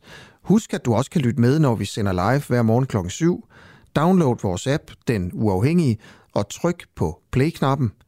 Det er helt gratis. Er Danmarks Eksport- og Investeringsfond lukket for offentligheden? I foråret i år indgav Akademikernes Fagforening et høringssvar, da lovforslaget om en ny superfond, den hedder Danmarks Eksport- og Investeringsfond, var i høring. Og her der meldte de klart ud, at de var uenige i, at fonden skulle undtages fra offentlighedsloven. Og det er jo altså den fond, som nu er blevet lagt sammen med Vækstfonden. Men øhm, Lad os lige fokusere på denne her øh, Danmarks Eksport- og Investeringsfond. Nu skal vi tale med Lisbeth Lind, som er formand for Akademikerne, som altså indgav det her høringssvar. Godmorgen, Lisbeth. Godmorgen. Hvorfor er I uenige med regeringen i, at øh, fonden her skal undtages fra offentlighedsloven? Vi er øh, uenige i, at, øh, at det forslag, der er stillet om, at fonden skal undtages fra både offentlighedsloven og forvaltningsloven og ombudsmandsinstitutionen, øh, og det er vi, fordi der er tale om, at det er øh, brug af øh, ikke så få offentlige midler, øh, og det er vigtigt, at når der bliver brugt offentlige midler, at der er gennemsigtighed i, hvordan de bruges øh, til vores fælles bedste, på en måde, hvor øh, vi som, øh, som samfund og som borgere kan betrygges i, at midlerne ikke uddeles på en uhensigtsmæssig måde, men at det øh, foregår øh, i en ordentlig proces, øh, og det øh, at midlerne bliver uddelt færre og på et rent savligt grundlag. Øh, og, og når så øh, sådan en øh, gennemsigtighed øh, mangler, øh, så vil det fodre tvivlen øh, om, hvorvidt øh, det her foregår ordentligt. De her offentlige midler, er det skattekroner? Hvor, mange, øh, hvor meget taler vi egentlig om? Ja, altså offentlige midler er jo øh, per definition øh, skattemidler, øh, så det er øh, jo øh, noget, vi alle sammen bidrager til. Øh, det, der er, er vigtigt, det er jo sådan set, at man kan sige, at der er jo slet ikke nogen øh, grund til at, og, øh, at afvige fra, fra de her øh, almindelige love, som øh, er øh, kan man sige, almindelige principper i et demokratisk samfund som det danske om, at der skal være gennemsigtighed i, i hvad der foregår. Øh, det man kan sige, det er, at der er allerede en mulighed for i offentlighedsloven, at der er en, en undtagelsesmulighed, øh, hvis, øh, hvis, hvis det, at man bruger retten til agtindsæt, øh, giver en væsentlig økonomisk betydning for den øh, virksomhed, det drejer sig om, mm. så kan man faktisk undtage for reglen. Så man behøver jo slet ikke at, undtage det hele fra, fra fire store lovpakker, for der er faktisk mulighed for allerede at dispensere. Øh, det, det kræver, det er så, at man laver en helt konkret vurdering fra myndigheds side om, hvorvidt man skal udlevere oplysninger eller ej. Og det er jo et godt retsprincip i Danmark, et godt forvaltningsprincip, at, øh, at det rent faktisk øh, er regler, man, man udfører på baggrund af en helt konkret vurdering i forhold til både den enkelte som individ, men også øh, i det her tilfælde jo den enkelte virksomhed. Og I advokerer så øh, for, at fonden her ikke skal undtages fra offentlighedsloven. Hvilke modargumenter hører I? Jamen altså, det er først og fremmest øh, det, at man, man øh, er bekymret for, om, om der bliver op, udleveret oplysninger øh, af konkurrencemæssig art i forhold til den enkelte virksomhed. Og som sagt, så øh, ligger der jo allerede i, i offentlighedsloven øh, lovgrundlag for, at man kan undtage det, hvis der helt konkret øh, vurderes at være sådan en fare. Så derfor er der ingen grund til at, at fravige øh, de helt grundlæggende principper. Og når I fremfører det argument, hvad bliver, hvad bliver der så sagt? Jamen, altså, øh, nu er det jo ikke sådan, at, at øh, dialogen foregår via øh, øh, flere øh, beskeder frem og tilbage. Nej, I jo ligesom et høringssvar. Ja. Og vi har afleveret et høringssvar, så det er ikke fordi, vi får så meget respons tilbage omkring, øh, øh, hvorfor de så mener, at, øh, at vores øh, respons er, er unødvendigt. Mm. Øh, men, men for os at se, er det selvfølgelig væsentligt, at, øh, at, at virksomheder øh, bliver beskyttet. Det skal der ikke herske nogen tvivl om. Altså, det er, det er mere øh, den store... Øh, vi øh, undtager fra, fra grundlæggende lovgivning øh, sådan helt øh, generelt, der er et, et stort problem. Det gælder simpelthen om at finde en, en fornuftig balance. Øh, og, og en af de ting, som, som kan øh, fodre tvivlen, er jo i forhold til for eksempel, at, at det her er jo netop øh, skattekroner, som du kaldte dem, øh, som fordeles ud i et privat marked. Øh, det, at man, man støtter nogle virksomheder frem for nogle andre, Øhm, og det er rigtig vigtigt, at man finder den rigtige balance mellem øh, samfundsstøtte og så det såkaldt frie marked, hvor øh, de private virksomheder øh, optræder. Og, øh, og set med vores øjne, så er det meget vigtigere, at man får øje for, at der hvor der er, om man så må sige, huller i markedet, altså der hvor der ikke er private investorer, som kan sikre virksomhedernes øh, øh, vækst og, øh, og fornuftig udvikling, at det er der, man skal bruge offentlige midler. Man skal ikke bruge dem i konkurrence med øh, private investorer. Tusind tak for det, Lisbeth Linds. Velbekomme. Formand for øh, Akademikernes Fagforening. Det er ved at blive en regel, at det er, du sætter jinglen på midt i mit nedlæg, Christoffer Lind. Klokken den er blevet 3 minutter over 8. Datoen er torsdag den 29. september. Det er sådan noget, jeg selv slet ikke har styr på. Det tænker jeg, der er en meget god service til lytterne. Øhm, folk, de skriver øh, lidt ind og reagerer på, øh, på det her med salongerne. Ja. Erik Weidinger skriver, Inger Støjberg har selv været i, med i en af de mest lukkede og salonger, går ud fra, han mener. Hun var med i en VL-gruppe. VL-gruppe. Kan jeg vide, hvad det betyder? Er det mig, der er dum her? VL, det er noget venstre vel? Ja, muligvis. Det må du gerne lige uddybe, Erik. Mark Ames skriver, man er altid en del af et ekokammer. Det kræver meget selvindsigt og disciplin at bryde med sit ekokammer og se ud over sin egen næse. Jørgen Jacobsen siger, at Geomets er en meget stor socialist, og det er der vist ikke rigtig nogen tvivl om heller. Nej. Fik vi også den med med, øh, hvad var det, der skrev det? Øhm, Er det Karl? ja, den læser lige op. Godmorgen I to. Godt program som altid. Tak for det. Jeg synes, det er for sjovt, hvordan der er så mange, som bliver så sure over de fine salonger. Hvor er de henne? De findes slet ikke. Det er utroligt, at de ikke selv kan se, at de smider brænde på Ingers bål, og det understreger vel også hendes pointe. Det er jo rigtigt, Karl. Ja, Christoffer Poulsen, vores gode kollega, har lige skrevet ind. VL lige med Dansk Selskab på Virksomhedsledelse. Okay. Så intet venstre at gøre, det beklager jeg. Det skal du ikke beklage. Jeg vidste det heller ikke. Det lyder da også som en form for samling. Altså, det kan da godt være, man kan kalde det en salon. Noget andet, inden vi skal snakke med Jakob Korsbo, Kristoffer, ikke? Det er øhm, noget, jeg faktisk hørte, da jeg hørte nyheder her til morgen. Det er, at der er mange russiske mænd, som flygter. Det er ikke nogen nyhed. Men der er også en del af dem, der kommer til Danmark. Og så kom jeg bare til at tænke på, hvad synes folk egentlig om det? Er de mm. nogle helte, fordi de jo sådan de facto øh, deserterer ja, nu er de jo ikke engang blevet optaget i den russiske her endnu, men sådan, at de, de vælger ikke at slutte sig til den russiske her, gør det dem til nogle helte, eller er de nogle krystere, fordi de ikke bliver og kæmper imod Putin? Ja. Det gider jeg virkelig godt høre, hvad vores lyttere tænker om. Hvad tænker du? Øh, jeg har generelt svært ved den der term om helte eller ikke helte. Men jeg synes, øh, hvis... Det er jo svært at sige, også fordi det kan jo også bare godsøjen være, at de dybest set støtter op om, om Putin og krigen, eller hvad de nu vil kalde den, militæroperationen, øhm, men at de flygter, fordi de ikke har lyst til at dø. Det kan også være. Det er der ikke meget heldemodigt over. Men, det- men, men uanset hvilken årsag det er, så, øhm, så bliver de jo så ikke en del af den russiske her. Nej, nej, det, det synes jeg, der, det, ja, det ved jeg ikke. Det er jo sådan, svært. Også fordi, Skal vi tage imod dem med åbne arme? Det synes jeg også er et godt spørgsmål. Det vil jeg virkelig gerne høre, hvad folk tænker om. og er der nogen, der så vil kræve, at de ligesom kan tale dårligt om Putin og regimet og sådan noget? Fordi det vil jo også være med lyd som indsats går ud fra. Det er rigtigt?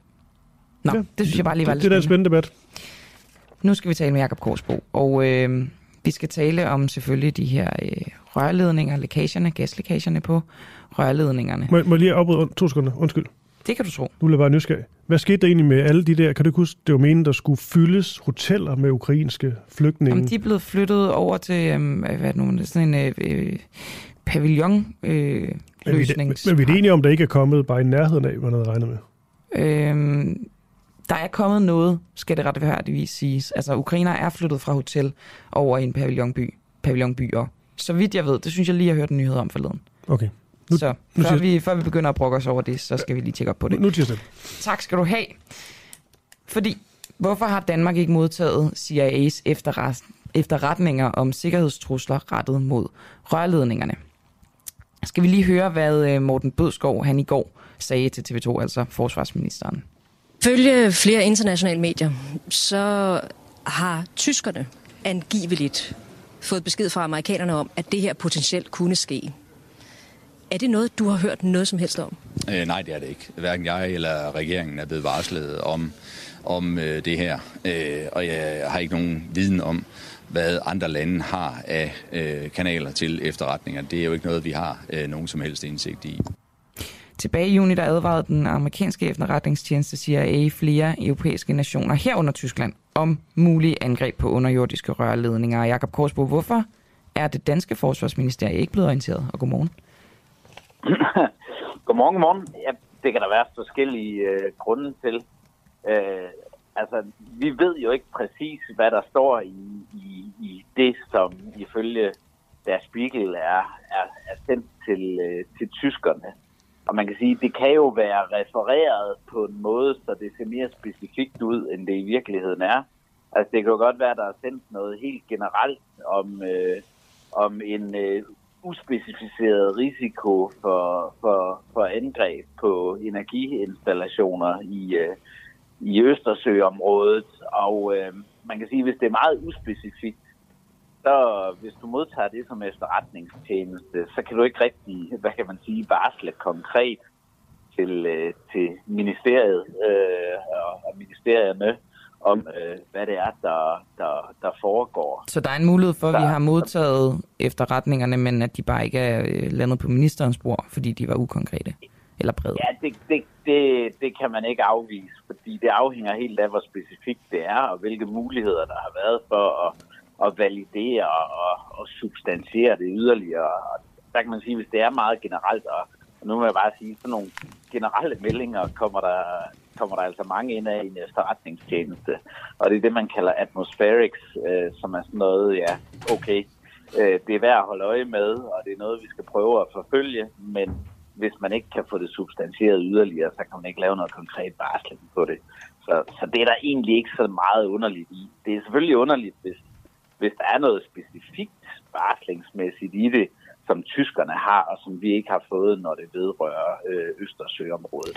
Og hvis vi nu går ned ad den sti, Jakob Korsbo, øh, jeg ved ikke, om jeg øh, bare sagde hej til dig med dit navn, og ikke lige hæftet en titel på dig, det er fordi, vi snakker ofte med dig. Men jeg kan lige sige, at du får foranværende chefanalytiker hos Forsvarets efterretningstjeneste. Men hvis vi går ned ad den sti, der hedder, okay, det var nogle specifikke, specifikke efterretninger, og Danmark blev ligesom overset i, øh, i det. Hvad tror du så kan være årsagen til det? For det lyder jo utrolig underligt. Jamen, altså, det, det, jeg vil betragte det som øh, øh, en meget lille sandsynlighed. Altså, fejl kan ske. Øh, det er mennesker, der sidder og beslutter, øh, hvor tingene bliver fordelt hen. Der kan være... Der er ikke sådan nogle fejl øh, i efterretningstjenester, Korsbo. Altså, det lyder da underligt. Altså, en fejl, at, at vi ikke skulle være blevet orienteret, siger du, at det kunne være en fejl? Ja, Jamen, i, det igen, som en mærkelig fejl. Det, altså, hvis der, hvis der står noget konkret med trusler mod Danmark, så, så får vi det selvfølgelig. Øh, og, og, og, og det kan man sige, jeg, altså, jeg tror, er, der er meget lille sandsynlighed for, at der er noget, der, der er så specifikt, som man kunne sige, vi burde have haft det, og nogen har truffet en overlagt beslutning om, vi ikke skulle have det i givet fald. Altså, så, så vi er ude i nogle, øh, nogle scenarier med meget lav sandsynlighed her, vil jeg sige jeg, jeg tror mest på egentlig, at der ligger noget, som er en generel natur, og som man som, øh, som, som tjeneste ikke, ikke kan varsle på øh, øh, konkret. Øh, det, det kunne jeg godt forestille mig. Nu håber jeg ikke, at du sætter en stor telefonisk sølvpapirshat på mit hoved, Jakob Korsbo, men øhm, nu spørger jeg dig alligevel, altså kan øh, FE-sagen, Lars Finsen-sagen, have spillet en rolle, hvis vi nu siger, at det er bevidst, at vi ikke øh, har modtaget de her efterretninger fra, fra USA. Kan det have spillet en rolle, altså at det udadtil ligner, at vores øh, efterretningstjenester, de, øh, de sejler så meget, at man øh, simpelthen undlader at briefe os om visse ting? Nej, det, det, det, det må jeg sige, det tror jeg dog trods alt ikke. Altså fordi øh, uanset hvad der er op og ned i, øh, i Lars Finsen-sagen, og uden vi skal trække øh, Terske langhalm på den, så, så vil jeg sige, altså når det, når det drejer sig om specifikke trusler, øh, så, så er øh, alliancepartner og alliancepartner, og det, det, det er ikke noget, man har liggende øh, øh eller undlader at sende til, til nogle allierede. Sådan er det. Det, det, det, det er vel ikke engang en, øh, en, en mærkelig øh, FE-sag øh, lave om på. Okay, så du antager, at det er det mest sandsynlige scenarie, det her med, at det har været en, en bredere orientering, og det er derfor, at den muligvis ikke har havnet på ministerens bord? Ja. Kommer vi til at finde ud af det? Om ja, det er rigtigt? Altså, det gør vi vel ikke, når, når, det er, når det er sådan nogle her ting? Hvad behar? Kommer vi til at finde ud af, om det er rigtigt? Nej, det, det, det, det tror jeg ikke. Det er, det er altid meget frustrerende, den slags, men, øh, men det er jo også sådan, det skal ja, være, ja, kan man sige. det må vi leve med. Øh, jeg, jeg tror, jeg tror at på, på, på sådan noget her, der, der, der kører det meget straight i forhold til, hvad der bliver delt med hvem, Øh, og øh, så kan man sige, at der er nogen, der har talt om noget til deres speaking. Det, ja, okay. Det, det, det, det, det tror jeg ikke, vi skal være så nervøse over. Godt så, Jakob Korsbro. Tusind tak, fordi vi altid må, øh, må ringe til dig og få dine analyser. Selv tak. Foranværende chefanalytiker, som sagt, hos Forsvarets efterretningstjeneste. Nu skal vi til, øh, til Katar lige om et øjeblik. Lige før vi laver det her øh, interview med øh, Peter Krustrup i forhold til, øh, til Katar, altså støtter man de her menneskerettighedskrænkelser ved at afholde en, øh, en konference, så vil jeg gerne lige nævne den her historie, der har været med, med Hummel. Jeg synes, det bliver mere og mere spændende. Altså, de ligesom har sådan nogle, det er en tredje trøje til landsholdet, en sort trøje. Ingen ved helt, hvad det går ud på. Nu har vi så fundet ud af på, på bagkant, at det ligesom skal være sådan et form for, illustrere sådan et sørgebind. Ja, skal jeg lige læse op, hvad den administrerende direktør i DBU han siger om det? Jeg tror, man skal se den her trøje som et bidrag blandt mange. Vi har siden 2015 ført en kritisk dialog, og vi har haft en lang række møder og indsatser. Det er endnu en måde at vise på, at der er nogle ting omkring at afholde VM i Katar, som vi ikke synes er godt. Ja, ja. Men det, jeg, synes, det, jeg faldt over, det var, at... Øh, altså, kunne jeg se, at Hummen har ligesom været ude i... Øh, altså, de har lavet en rigtig fin strategi. Det har været god branding, det her. Fordi folk ved ikke, hvad det er, men så et par dage senere, så finder folk ud af, hvad det symboliserede, det her. Alt det her, det er reklamemæssigt rigtig klogt ting. Det er en god kampagne, de har lavet. Fordi så kunne jeg se sådan en kommunikationsmand, der har været en del af det her, ligesom skriver ud, at, øh, at det har været en stor succes, det her. Fordi det kom i alle i medier rundt om i verden. Franske, italienske, tyske medier ligesom skriver om det her. Det jeg bare hæfter mig ved, det er, ja, det er vel en meget god ting, at det her budskab om, at man ikke går ind for de her menneskerettigheder, øh, krænkelser selvfølgelig, øh, det er vel en god ting. Men alligevel, det er jo også, tænker jeg, virkelig god reklame for Hummel. Der står Hummel over det hele i de der artikler. Det er hamrende god reklame. Og jeg ved ikke noget om, om, om overskuddet af trøjerne så går til dem her eller ej. Det er faktisk et spændende spørgsmål. Men det, det er burde det jo da. vel gå til menneskerettighedsorganisationer. Også fordi, hvad er det egentlig, det, det ændrer ellers? Fordi budskabet... Og det jeg så også faldt over, det var, så skriver Hummel i de her artikler, man kan læse, der er ligesom givet et, et svar, eller sådan et statement, der står, at vi vil gerne være usynlige til slutrunden. Det er jo derfor, det ligesom har fadet ned i en sort farve, den her trøje, så man ikke kan se Hummel. Vi vil ikke være til stede. Jeg synes bare, ironien ligger lidt i, at de har aldrig fået mere opmærksomhed på en tredje trøje. De har aldrig været mere synlige i Hummel, end de er lige nu, på grund af den her tredje trøje. De er i alle medier. Det er de måske ikke decideret ked af. Det er svært at forestille sig. Nej, ikke? og så fandt jeg så ud af, at, øh, at der var et hold, der hed, eller hedder Qatar SC, og vi sparer et par få år tilbage i tiden. Hvem er på trøjen der? Ja, jeg kan se det, for du sidder med billedet af den. Det er Hummel.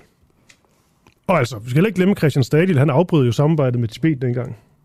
Fordi det ødelagde deres forbindelser til Kina. Det var han selv ud at sige. Det bryster de så også mig af. Jeg synes bare, der er mange ting, vi skal forfølge her. For jeg, Jeg, siger, ved, da jeg gik hjem i går, så øh, talte de om at forsøge at få et interview med Hummel. ja, det var meget, meget svært at komme igennem i, fordi jeg er ikke nogen presseafdeling. Jeg prøvede at komme igennem til DBU, men de henviste til Hummel. De sagde, at DBU, som jo er med i det her trøjesamarbejde, de ville stille op næste gang. Og så prøvede jeg at spørge, hvad næste gang hvad? Men det har jeg altså ikke fået svar på. Ja. Jeg vil bare gerne tale med Hummel om det her med, at, at de siger, at de vil være usynlige. Nu er de blevet meget, meget synlige i medierne. At det er udelukkende en god ting. Øhm, og handler det her også lidt om reklame, fordi det er god reklame for Hummel. Og når de får laver god reklame, skal pengene så gå til dem, der rent faktisk er i nød. Bum. Og vi bliver lidt ved samme tema, altså støtter man menneskerettighedskrænkelser ved at afholde en konference i lige netop Katar, hvor at fodbold-VM jo skal afholdes om et par måneder. Forskere fra Syddansk Universitet afvikler en årlig konference om fodbold og sundhed kaldet Football is Medicine. Og øh, de får altså massiv kritik for, at den i år skal afholdes i Katar. Øhm, den følges vist sådan geografisk med slutrunder, så vidt jeg har forstået. Nu skal vi tale med Peter Krudstrup, som er professor i sport og sundhed ved Syddansk Universitet, og initiativtager til og leder af den videnskabelige platform Football is Medicine, som, øhm, som altså også afholdes i samarbejde med Verdens Sundhedsorganisation WHO. Godmorgen, Peter. Godmorgen. Hvad er vigtigst i din optik? Forskning eller menneskerettigheder? Jeg vil godt lige starte med at korrigere dig, fordi det er faktisk WHO, der afholder konferencen. Og øh, det gør de, fordi de laver et utrætteligt arbejde med at øge fysisk aktivitet og trivsel og sundhed i verden, og altså også uden for de vestlige demokratier. De har ragt ud til os og spurgt, om vi vil øh, bidrage øh, til den pågældende Sport and Health konference øh, med bidrag, der handler om brugen af fodbold som øh, et værktøj til læring af trivsel og fitness og sundhed på så, så, så den anden vej det har vi sagt ja til. end, øh, end det, jeg fik øh, sagt. Så det er på plads, Ja, det var det. Peter. Det var godt. Tak skal du have, og beklager. Og så kan du måske svare mig på, hvad er der vigtigst? Hvad er vigtigst? Forskning eller menneskerettigheder? Altså, det er jo for mig utrolig vigtigt, at øh, der er øh, en international formidling af forskningsresultater, og at der er en gennemsigtighed og en åbenhed og en, en øh, fri ret til at præsentere sine forskningsresultater. Og øh, det er et godt værktøj, øh, når man skal påpege gode koncepter, øh, god evidens, øh, som er indsamlet andre steder i verden, og hvor man faktisk kan inspirere til, øh, at det øh, forhåbentlig over tid også kunne ske de steder, hvor man har store udfordringer med at behandle sine minoriteter ordentligt, og hvor man har meget store udfordringer med ligestilling. Hvad får lokalbefolkningen i Katar ud af den her konference? Jamen altså vores øh, formidlingsaktiviteter øh, i forbindelse med den videnskabelige øh, platform, som hedder Football is Medicine, det foregår jo øh, over hele verden. Vi holder måske øh, 50 foredrag og konferencer øh, om året, hvoraf de øh, halvdelen er i Danmark, og øh, mellem 45 og 48 er i Europa. Og vi har en udfordring med at, at komme ud øh, uden for de vestlige demokratier. Og det her det er så et af øh, forhåbentlig mange øh, tiltag, hvor vi øh, er med til, Øhm, og det var et lidt langt svar, kan jeg godt høre, når, når du lige spørger mig, hvad for lokalbefolkningen ud af det. Vi håber, at vi med, øh, med de meget øh, innovative og også progressive koncepter, vi har, øh, kan være med til at øh, ændre opfattelsen af, hvad fodbold egentlig er for et værktøj. Øh, når det er besluttet, at man holder fodbold-VM for herrer i Katar, det gjorde, blev det for 12 år siden. Øh, når det bliver afviklet der, når der forventeligt er 2,5-3 milliarder, der kigger på VM i fodbold. Øh, så det, de ser øh, allermest, det er unge, øh, rige mænd, der spiller fodbold øh, elitefodbold, øh, og de har deres trænere, deres fysiske trænere, deres læger, de er også alle sammen mænd, og de er også mange af dem ret velstillede. Vi kommer med øh, noget helt andet. Vi er en alternativ stemme ind i det øh, relativt velsmurte øh, apparat, som herre elitefodbolden er. Fordi vi kommer med øh, budskaber til de der, det er anslået, at der er 500 millioner mennesker i verden, der spiller fodbold. Vi er enige om, at det er et globalt sprog. Men de 499 millioner, de spiller på andre måder end elitefodbold. Det er det, vi kalder breddefodbold og motionsfodbold. Og vores bidrag, som bliver leveret af både mandlige og kvindelige forskere, via fire kvindelige forskere som spydspidser på åbningsdagen, øh, det handler om at bruge fodbold for piger og kvinder. Det handler om øh, at bruge fodbold for socialt udsatte og psykisk sårbare. Det handler om at bruge fodbold som for minoriteter. Og øh, vi ved, altså, det er ikke mere end 50 år siden, at fodbold blev anerkendt øh, i Danmark som øh, noget fornuftigt for kvinder at tage sig til. Vi ved godt, at det ikke sker, øh, om jeg så må sige, i morgen. Men vi er i gang til, eller synes, at vi er med til at øh, åbne øh, øjnene hos øh, også den arabiske verden for, at øh, der er gode erfaringer med at bruge pige- og kvindefodbolden. Øh, der er gode erfaringer med at bruge øh, fodbold som et værktøj for alle og for hele livet. Peter, og, øh, Peter Krustrup, ja. øh, det, var, det var et øh, meget langt svar. Det er også godt, fordi så, øh, så får vi baggrunden rigtig på plads. Nu vil jeg så til gengæld bede dig om at svare meget kort. Jeg har lige tre spørgsmål i rap til dig, og det er bare ja. nogle spørgsmål, du skal svare ja eller nej til. Er der nogen migrantarbejdere, der er blevet underbetalt, dårligt behandlet eller er døde i forbindelse med forberedelsen til den her konference? I forbindelse med forberedelse til konferencen? Mm. Øh, nej, det kan jeg ikke forestille mig. Ved du det? Øhm, altså, man kan sige, at det, det er jo øh, en konference, der foregår øh, i faciliteter, som har stået øh, i Doha i øh, årtier. Øh, man kan sige, at øh, det har ikke noget at gøre med VM-slutrunden, at øh, de øh, bygninger er blevet bygget.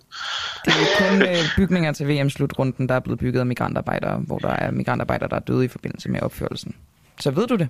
Altså, jeg, kan, jeg bliver nødt til at svare på den måde. Altså, jeg kan ikke stå på mål for den måde, øh, som øh, migrantarbejdere er blevet behandlet på, og det kommer jeg heller ikke til. Alright. Jeg er selvfølgelig er meget opmærksom på, at vi ikke skal spændes for, for en politisk vogn, men, men ja, øh, jeg står ikke på mål for den måde overhovedet, er der, som øh, minoriteter bliver Er der forskningsfrihed i Katar? Øh, godt spørgsmål. Vi har øh, oplevet øh, forskningsfrihed i forbindelse med den her konference. Vi har selv foreslået, hvem der skulle tale. Det er blevet accepteret. Vi har indsendt 20 abstracts øh, fuldstændig øh, usensureret i forhold til indholdet. Og også med provokerende indhold i forhold til den dagsorden, den, den aktuelle situation, der er i Katar. Er der generelt øh, der har vi oplevet i Katar? Frihed. Øh, det har jeg svært ved at forestille mig. Du har en øh, kollega, han er professor, han hedder Karl Johan Borbæk, Boraksbæk, som er tilknyttet Bispebjerg Hospital, og øh, han, øh, han vil ikke tage en med til konferencen i år. Han siger, at han har været gift med en mand i næsten 10 år, så jeg føler mig ikke sikker ved at tage til konference i Katar. En kollega, som føler sig usikker ved at deltage i en konference, er det normalt? Nej, det er det egentlig ikke. Altså ikke i de vestlige demokratier. Øh, når vi har afholdt konferencer og kurser, blandt andet sammen med, med den danske ambassade i Shanghai og Beijing, så kunne man godt forestille sig noget lignende, altså at der var nogen, der ikke følte sig velkommen. Det, det er faktisk ikke noget, vi, øh, vi bryder os om. Øh, vi ved også, at der er mange af vores øh, arabiske kolleger, der ikke kommer, fordi det simpelthen er for dyrt at rejse til Katar og bo i Katar.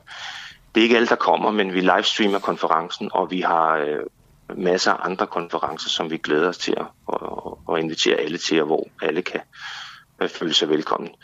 Det er ikke noget, jeg bryder mig om, men jeg er sikker på, at øh, mine kolleger øh, synes, at øh, det vi kommer med øh, giver mening. Vi kommer med noget, øh, der, øh, der er nyt for Katar, og hvor vi faktisk kæmper øh, for, at fodbold skal være for alle, og fodbold skal være for hele livet. Også for, for denne her konference, Football is Medicine, Katar til at se godt ud? Øh, jeg skulle til at sige, det har jeg også svært ved at forestille mig, fordi øh, det er jo klart, at når jeg står foran øh, 1500 øh, mennesker og livestreamer til hele verden på, på tirsdag, og fortæller om alt det, man kan bruge øh, fodbold til, så vil det vel ikke være, øh, øh kan man sige, Øh, så så øh, langt fra, at der er nogen, der sidder og tænker, foregår det her?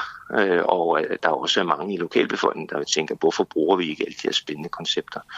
For det Katar til at, til at se godt ud, øh, det tænker jeg faktisk ikke, at det vil. At WHO, altså en fuldstændig respekteret øh, verdenssundhedsorganisation, afholder en konference i Katar, det får ikke Katar til at se godt ud? Det man kan sige, det er, at øh, altså jeg tror ikke, at Katar bliver populær øh, i den øh, danske øh, setting. Jeg tror ikke, du ender med at sige, at det er fantastisk, at øh, VM skal afholdes i Katar. Det forholder mig ikke til. Kunne man have, ja, men, men, kunne man have men, afholdt den her konference et andet sted? Jamen det gør vi jo, og det gør vi øh, hyppigt. År? Øhm, kunne det, man have afholdt det et andet sted i år end Katar? Ja, det kunne man godt. Og vi har afholdt mange konferencer, og, og der var I der ikke. Øh, det var sådan, at vi har afholdt konferencer i Odense, i Torshavn, Lissabon, tilsvarende konferencer. Vi kommer til at holde i Atlanta næste år og, og i øh, Firenze i øh, 2024. Der har øh, opmærksomheden været beskeden, og, og jeg skulle til at sige, det er jo ærgerligt, fordi vi har øh, nogle meget stærke forskningsmæssige, men også værdibaserede koncepter, som kan gøre en forskel i verden, hvis det bliver implementeret, hvis der kommer større opmærksomhed omkring det. Det, det, øh, det, og det vil garanteret gentage sig. Vi kunne godt gentage den konference, vi havde øh, sidste år, forrige år og for tre år siden. Men det her, det er øh, et, en vurdering af, om den anledning, at vi kan komme ind bag linjerne i et ikke-vestligt demokrati og fortælle om de samme forskningsresultater, om ikke det skulle være med til at bidrage til, øh, til en udvikling. Styret i Katar, de, øh, de har det jo med at øh, ligesom øh, spinde forskellige ting, som, øh, som får dem til at se godt ud. Hvordan vil du sikre dig, Peter Krustrup, at du ikke bliver brugt i et eller andet øh, politisk spil, hvor at, øh, de forsøger at forskningswashe sig selv? Vi er meget opmærksom på, at, at VM-slutrunden med de perspektiver, der er, øh, tænkes benyttet i forhold til sportswashing. Øh, som du ganske rigtigt siger, så handler det jo om den her konference. Det er det, jeg kan stå på mål for. Vi er meget opmærksomme på øh, at øh, undgå at blive spændt for en politisk vogn.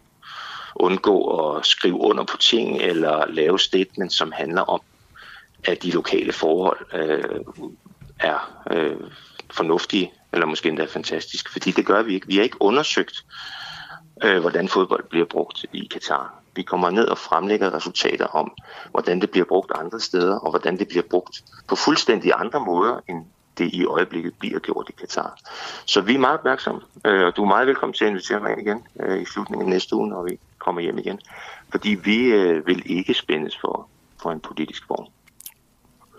Så tager I jo, øh, Peter Grustrup, I tager, I tager jo snart afsted, siger du, og så kan du give os lidt, fortælle lidt fra, fra det hele, når du kommer hjem. Ved du noget om sådan, hvor skal I bo? Det gør jeg gerne. Hvor skal I bo og sådan noget? En gang til. Hvor skal I bo? Jamen altså, det er sådan, at øh, WHO de øh, har øh, inviteret øh, 10 foredragsholdere. Og øh, der er jeg så øh, en af dem. Jeg holder to øh, hovedtaler.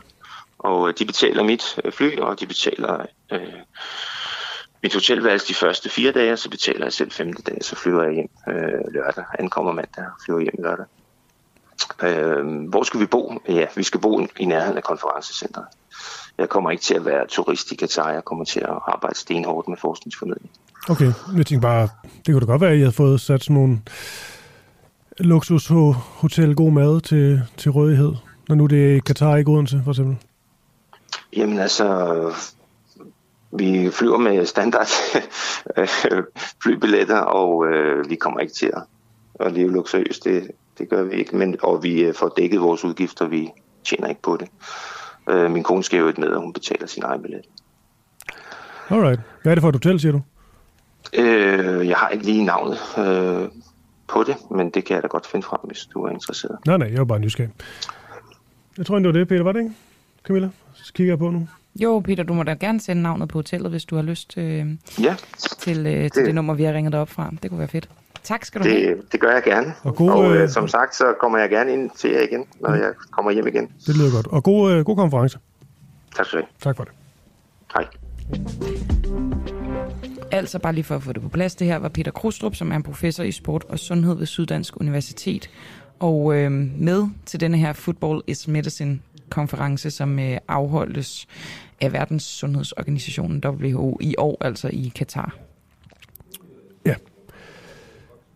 I øvrigt øh, skal vi lige blive kort i øh, Katarspor, så er der kommet en, så er der en nyhed her fra, fra, i, mor, fra i morges. Øh, det er jo stadig morgen, men altså fra 5.30, meget tidligt. Katar afviser Hummels kritik af migrantarbejdernes forhold. Og det er det, det, er det vi havde været inde på, nu siger jeg, i forhold til de her trøjer. Komiteen for planlægning af VM i Katar i år, SC, har svaret på den kritik, som Danmarks sorte Hummellands landsholdstrøjer skal symbolisere. Ifølge det tyske nyhedsbureau DPA, så afviser komiteen helhjertet trivialiseringen af deres ægte engagement i at beskytte sundheden og sikkerheden. Ja, så de, de er så ude kritisere denne her kampagne. Jeg ved ikke helt, hvor man skal, hvor man skal stå hen i den her, den her snak. Men så, så vi... men, men, men, men så har de da set den i hvert fald. Ja, ja. Man kan sige, i forhold til den her snak, jeg afviser jo heller ikke, at det har været en effektiv, god kampagne, når de får så meget ørenlyd, og de kommer ud bredt i medierne med denne her øh, kritik. Jeg sidder også bare og tænker, gud, hvor er det også god reklame for, for i det her. Ja, men måske er du ved at finde håret i suppen, altså måske øh, så er det i forhold til menneskerettigheder et rigtig godt initiativ. Det er svært at sige, det er svært at afgøre, når vi ikke kan få fat på Hummel, men det forsøger vi selvfølgelig. Altså, det, det gør vi, og det er sådan også bare fordi, jeg tænker, at der er så mange af de her kampagner, og nu laver man symbolske, man er ligesom kommet frem til, okay, det her store boykot af slutrunden, det kommer ikke til at ske. Derfor så skal vi som virksomhed, virker det til, ligesom være ude med nogle klare signaler. Men jeg tænker bare, de her signaler, det ved de, altså, der er vel ikke nogen, der læser en artikel i Frankrig eller Italien og bliver helt chokeret over, at, at Danmark, de synes, det er noget skidt med migrantarbejdere, der dør. Altså jeg tænker bare, der er jo ikke nogen nyhedsværdi i det, så de laver nogle signaler, de ligesom skal lave, for det måske bredt ud, men der er jo ikke noget chokerende i det, der bliver sagt. Alle ved jo godt, man har, de har den holdning går ud fra. Ja, men det er stadig ifølge sådan nogle organisationer som Amnesty ret vigtigt at lave sådanne opråb. Det må vi jo give dem. Det er i hvert fald det, der er beskeden fra Amnesty. Hvad du så tænker, det har effekt, det, det ved jeg ikke, men, men det er i hvert fald deres officielle holdning, at blive ved med at råbe op, blive ved med at tale om det. Ja, jeg tænker, at hun kommer til at tjene penge på det. Og det er det, jeg synes, der er lidt hårdt ved det Og øh, den sidste sløjfe på det her Katar, det er helt aktuelt, at der er åben samråd i dag klokken halv 11. Nå ja. Det er kulturminister Ane Halsbo Jørgensen, som er kaldt i åbent samråd for at redegøre for regeringens holdning til, til at sende politiske repræsentanter til netop VM i Katar. Hun er indkaldt af Søren Søndergaard fra Enhedslisten, Uffe Elbæk fra Ja, der står fri grønne, der er det jo så ikke det alternativet. Øhm, begge snakkede vi jo med i går, og så også Carsten Hynge fra SF. Det kan man jo følge med i, hvis man er optaget af den her sag. Ja. Lige en uh, nyhed, der til ind for ikke så længe siden. Fly lander i Island efter en bombetrussel. Onsdag aften der landede et fragtfly i uh, Keflavik International Airport i uh, Island efter at have modtaget en bombetrussel ombord på flyet. Det skriver det islandske medie Morgunblau. Jeg aner ikke, hvordan udtale det her. Der står nogle bogstaver, jeg aldrig har set før. Jeg synes, du gør det fint. Tak. Der er også oplyser, at al trafik til og fra lufthavnen er blevet aflyst. Det ser vi selvfølgelig uh, nærmere på, hvis der er en udvikling. Det er vanvittigt, en bombetrussel. Ja. Det kan jo både være, du ved, en gammel taske, som var hosa, men så også noget helt reelt. Ja, man hører ofte her, i hvert fald her i Danmark og København, hvor vi så bor, sådan noget med en eller anden bombetrussel omkring hovedbanegården. Så sender man rulle med Marie ind, og det er meget sjældent, der rent faktisk er noget. Det er altid en eller anden, der glemmer en kuffert. Jeg synes heller ikke, man hører det så meget mere. Der var en periode, hvor det hele tiden var bombetrussel, ja. bombetrussel, bombetrussel. Det var meget i kølevandet på 9-11, ikke? Ja. Så en historie fra, fra USA. Knap, hold nu fast, 2 millioner mennesker uden strøm i, uh, i Florida. Orkanen Ian er nedgraderet til kategori 1, efter den onsdag aften ramte Florida med en styrke i kategori 4. Det her, det fortæller TV2's korrespondent i USA, Jesper Steinmetz. Det er også øh, TV2, vi har nyheden fra her. Øh, Steinmetz han udtaler, at orkanen har været en af de største og mest alvorlige orkaner, der har ramt USA i flere år. Og siger så også, at faren bestemt ikke er overstået. 2 millioner altså uden strøm, og 2,5 millioner er blevet bedt forlade deres, øh, deres hjem. Fuldstændig vanvittigt. Må jeg ikke lige, inden vi får Christian Henriksen i studiet, øh, jeg stillede jo det her spørgsmål om, øh, hvorvidt de russiske ikke-soldater, altså dem, der har nægtet at melde sig til øh, den russiske her efter at Putin er begyndt øh, mobiliseringen af de her 300.000 tropper. Øhm, der er nogle af dem, der er flygtet til Danmark, og så spurgte jeg øh, sådan lidt øh, måske øh, højspændt, er de helte, helte eller er de krydster?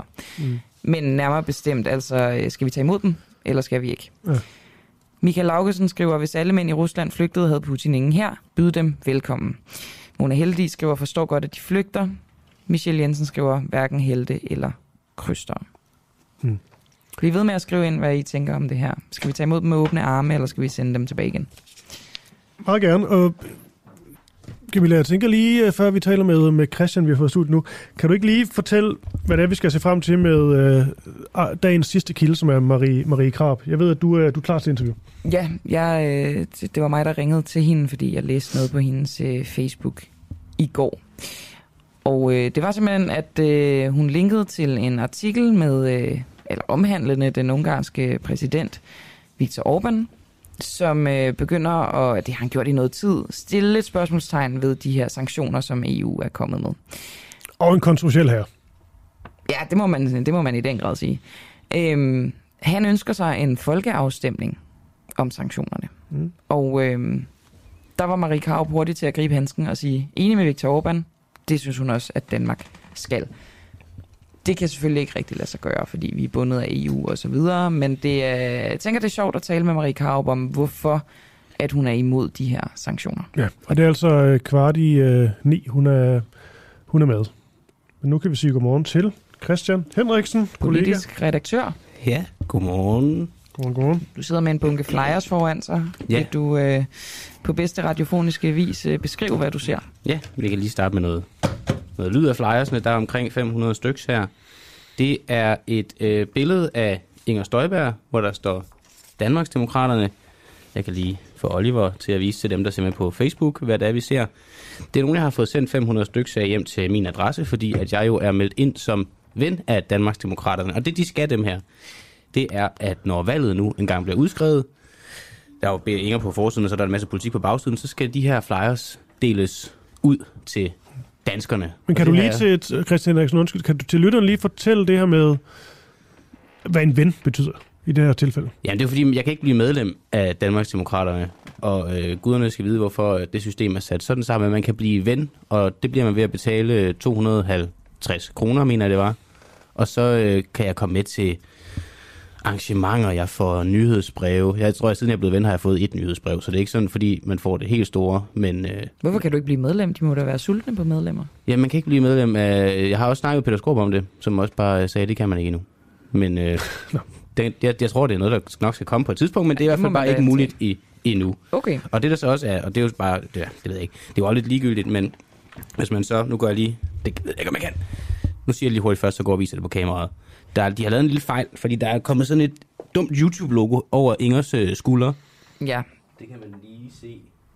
Ja, sådan en lille Der. play-knap. Og der kan man jo tænke, at jeg har fået 500 af dem, og så er, der, så er det på 500, men det er jo, på, altså, det er jo sendt 500 ud til måske 1000 mennesker. Er der nogen chance for, at denne her play-knap, man jo ser på YouTube, når du skal afspille en video, er der nogen chance for, at det er det mening? Øh, som politisk redaktør vurderer jeg nej. Det, det tror jeg simpelthen ikke. Det er bare en vild fejl at lave på en flyer, der bliver sendt ud i Ja, det er jo det. Og det er jo mange det. tusind eksempler. Og man skal også huske på, det er jo både en flyer, men det er også deres første valgflyer. Det, det, det er sådan... Det er deres første valg. Det her det er det første, danskerne får i hånden fra Danmarksdemokraterne, når der bliver udskrevet valg, og det er så en, en fejl over skulderen på Inger Støjberg. Men det er måske også ligegyldigt. Det er jo ikke, man Men, stemmer men, ikke. men Christian Henriksen, øh, der står også tekst på Ja. denne her flyer, og jeg Og vil bare gerne spørge dig, det kan godt være, at det er det her øh, YouTube-play-knap, du bider mest mærke i, Nej, men men hvis vi nu ser bort fra det, Ja, ja. hvad bider du så mest mærke i på den her flyer? Jeg bider mest mærke i, at det er en, øh, altså det, der er skrevet på bagsiden, er øh, sådan i rigtig Danmarksdemokraternes stil. En masse visioner, en masse ting, vi skal, og ingen måder, man skal gøre det på. Ingen måde, hvordan det skal finansieres. Og det er også bare... Øh, ja, altså det, det, for eksempel så Ej, står de, der siger, her... de siger konkret, at de vil bevare Arne-pensionen. Ja, det er rigtigt. Det er det eneste. Det er det eneste, og det er vi faktisk øh, prøvet at få svar på i noget tid. Men øh, det står så her. Så det er jo også, og det er også det, man skulle spørge. Det her det er jo ikke sendt ud endnu. Det her, jeg ved faktisk ikke, om jeg overhovedet må øh, vise det her som ven. Øh, men jeg er jo bedre venner med den uafhængige. Så, men... Åh oh, nej, vi har simpelthen ikke råd til en retssag. Nej, der kommer ikke nogen retssag ud af det her. Ja, med det Den sagt, jeg, jeg, jeg jeg, har, vil, jeg vil dog lige sige, En konsekvent udlænding af retspolitik, Christian ja, Henriksen. det skal vi også ind på. Øh, det er næppe nogen... Øh, det, der er næppe nogen tvivl. Der er næppe nogen, som er i tvivl om, hvad Danmarksdemokraterne mener om udlændinge og retspolitik. Når man kommer til Danmark som udlænding, så skal man indrette sig efter vores kultur og vores samfund. Ellers hører man ikke til her. Så kommer det, at vi skal have mere politi på gaderne. Vold skal straffes hårdere, og flere kriminelle udlændinge skal udvises. Det er da konkret. Det, er jeg, konkret, det er. men hvordan vil de gøre det? Vi skal have mere politi på gaderne. Er det fordi, der sidder en masse politibetjente ude på Bellahøj station Ej, og bare kigger? Eller hvor, hvor skal de politibetjente komme fra? men det er sjovt, den der formulering, den første, ikke? den er egentlig meget blød. Eller når man kommer til Danmark som udlænding, så skal man indrette sig efter vores kultur og vores samfund. Mm. Det er der ikke et eneste parti, der er uenig i. Nej. Men jeg vil så også sige, Christian Henriksen, i forhold til øh, det, der så står her, ikke? altså, det er jo en flyer, det her. Der er jo ikke nogen, tror jeg, partier, der vil gøre det så meget anderledes. Altså, man skriver jo ligesom Nej, nogle, nej. nogle overskrifter og nogle visioner og sådan noget. Du går ikke sådan ind i et talnørderi i sådan en... Nej, det er rigtigt nok. Det er bare fordi, det falder ret godt i tråd med, at alt andet, øh, alt andet, meget andet, som vi har hørt fra Danmarksdemokraterne, og det vi nogle gange selv har angrebet, blandt andet når vi har snakket med nogle af medlemmerne, for eksempel Hans Christian Skiby, det er, at man kan ikke få noget som helst at vide om, altså man kan få sådan de overordnede ting at vide om deres politik, men man kan ikke få noget som helst at vide om, hvordan det så skal føres ud i livet. Ej, og jeg har synes bare, det har været... en, øh, en økonomisk plan på den måde. Altså, vold skal straffes hårdere, og det vil vel også give øh, lidt øh, overrendte fængsler på en eller anden Ja, ja. måde. Det er jo, og der er heller ikke så god kapacitet lige nu der. Men omvendt, hvis flere kriminelle udlændinge skal udvises, så kan det være, der kommer nogle pla- noget plads der. Det kan være, det er det, der er udregningen. Det er rigtigt nok. Men det, og det, det var egentlig også lidt det, var du sagde, Christoffer, som jeg også godt lige vil ind på, det er, at der står ikke ret meget, som er ret meget anderledes, end hvad rigtig mange andre partier vil sige. Der er også, øh, Danmark skal hænge sammen, og som, der er et punkt, der hedder det. Og i slutningen så siger de, vi vil bringe de sager ind på borgen, der betyder noget for almindelige danskere. Mm. Det finder du heller ikke et parti, der vil sige dem imod. Nej, men Inger Støjberg er vel nok også bare så stærkt et brand, at øh, hun kan trumfe alt det der hjem på en eller anden måde. Jo, men, jo. Men jeg skal lige, her til sidst, Christian Henriksen, vi skal lige forstå øhm, den her, for din side, massiv fokus på Danmarksdemokraterne. Nå ja. Der er jo mange partier her, her til lands. Øhm, det er selvfølgelig et nystartet parti og sådan noget, men ja. hvorfor er det, at du har haft så meget fokus på, på netop det her parti? Jo, men det, mit fokus kom især, da jeg så øh, nogle øh, af de første meningsmålinger, der sag, sagde, at øh, 10 procent af danskerne, hver tiende danskere, vil stemme mm. på Danmarksdemokraterne. Det synes jeg er virkelig, virkelig mange. Og så øh, er det bare, at det er hver tiende danskere, der vil stemme på et parti, der endnu ikke har meldt noget konkret ud om sin politik. Der kommer lidt sådan løbende nu. Vi begynder at få en lille smule mere. Der er noget med barsel og noget med Arne Pension nu her og sådan noget. Men det er så svært at blive klog på det her parti, og det vil hver tiende dansker stemme på. Jeg ved godt, at mange af de her danskere, de vil stemme på, den, på partiet, fordi det er Inger Støjberg. Men jeg synes bare alligevel, de har et vis ansvar, når at der er så mange mennesker, der stemmer på dem, til så at lægge noget konkret politik på bordet. Især nu, når vi muligvis står over for et valg lige om snart. Mm. Ja, under en uge, hvis øh, radikale står fast på deres øh, ultimatum. Ja, og det er også spændende, for dem prøvede vi jo at få på til i dag, og der er ikke nogen, der er vendt tilbage på at svare på, om de stadig vil stå fast. Sofie Carsten Nielsen er ude at sige det, men øh, der er ikke nogen, der har vil svare på det her i vores radio. Nej. Det kan man også spekulere lidt i, hvis man vil. Det skal vi nok ikke. Så Du er på vej videre. ja, det ved jeg ikke. Altså, jeg har ikke så meget mere at sige. Jamen, det er jo sådan lidt vores... Du har selv kaldt dig for... øh, Hvad er det, journalistikkens uh, Tintin? som- Nej, det er Camilla, der har kaldt mig for klimaets Tintin. For klima? Ja, vi, Nej, ikke journalistikken. Den får han altså ikke. Jeg får den heller ikke, men... men... det er hans redder, der er journalistikens Ah, Tintin. det ved du heller ikke rigtigt. Jamen, jeg baserer det mest på dine evner, sådan ligesom til bare at rejse dig og så løbe ud af studiet. ja, ja, jeg har en hund, der Nu skal videre. venter på mig. Ja. Ja, ud til Terje. Ja. Væk med dig, Christian Eriksen. Og... Kan I have en god uh, fortsat sender? Tusind tak skal du have. Ja, tak. Hver dag efter morgenudsendelsen kan du høre et særligt udvalgt interview i vores podcast Den Uundgåelige. Interviewet er valgt, fordi det er det bedste, det vigtigste eller mest interessante. Altså, gælder, gælder ejendomsretten ikke for dig, Ibi Bibi, bare fordi du er kunstner? Jo, jo, selvfølgelig gør den det, og det er klart, at hvis der skulle være et, øh, et efterspil, så står jeg, så står jeg naturligvis øh, til rådighed for domstolen, og jeg øh, forholder mig til de, til de følger, der måtte komme. Det står jeg 100% til ansvar for. Du finder Den Uundgåelige i vores app, eller der, hvor du henter din podcast. Et nyt interview hver dag. For dig, som ikke fik hørt hele morgenudsendelsen, men ikke vil gå glip af dagens bedste interview.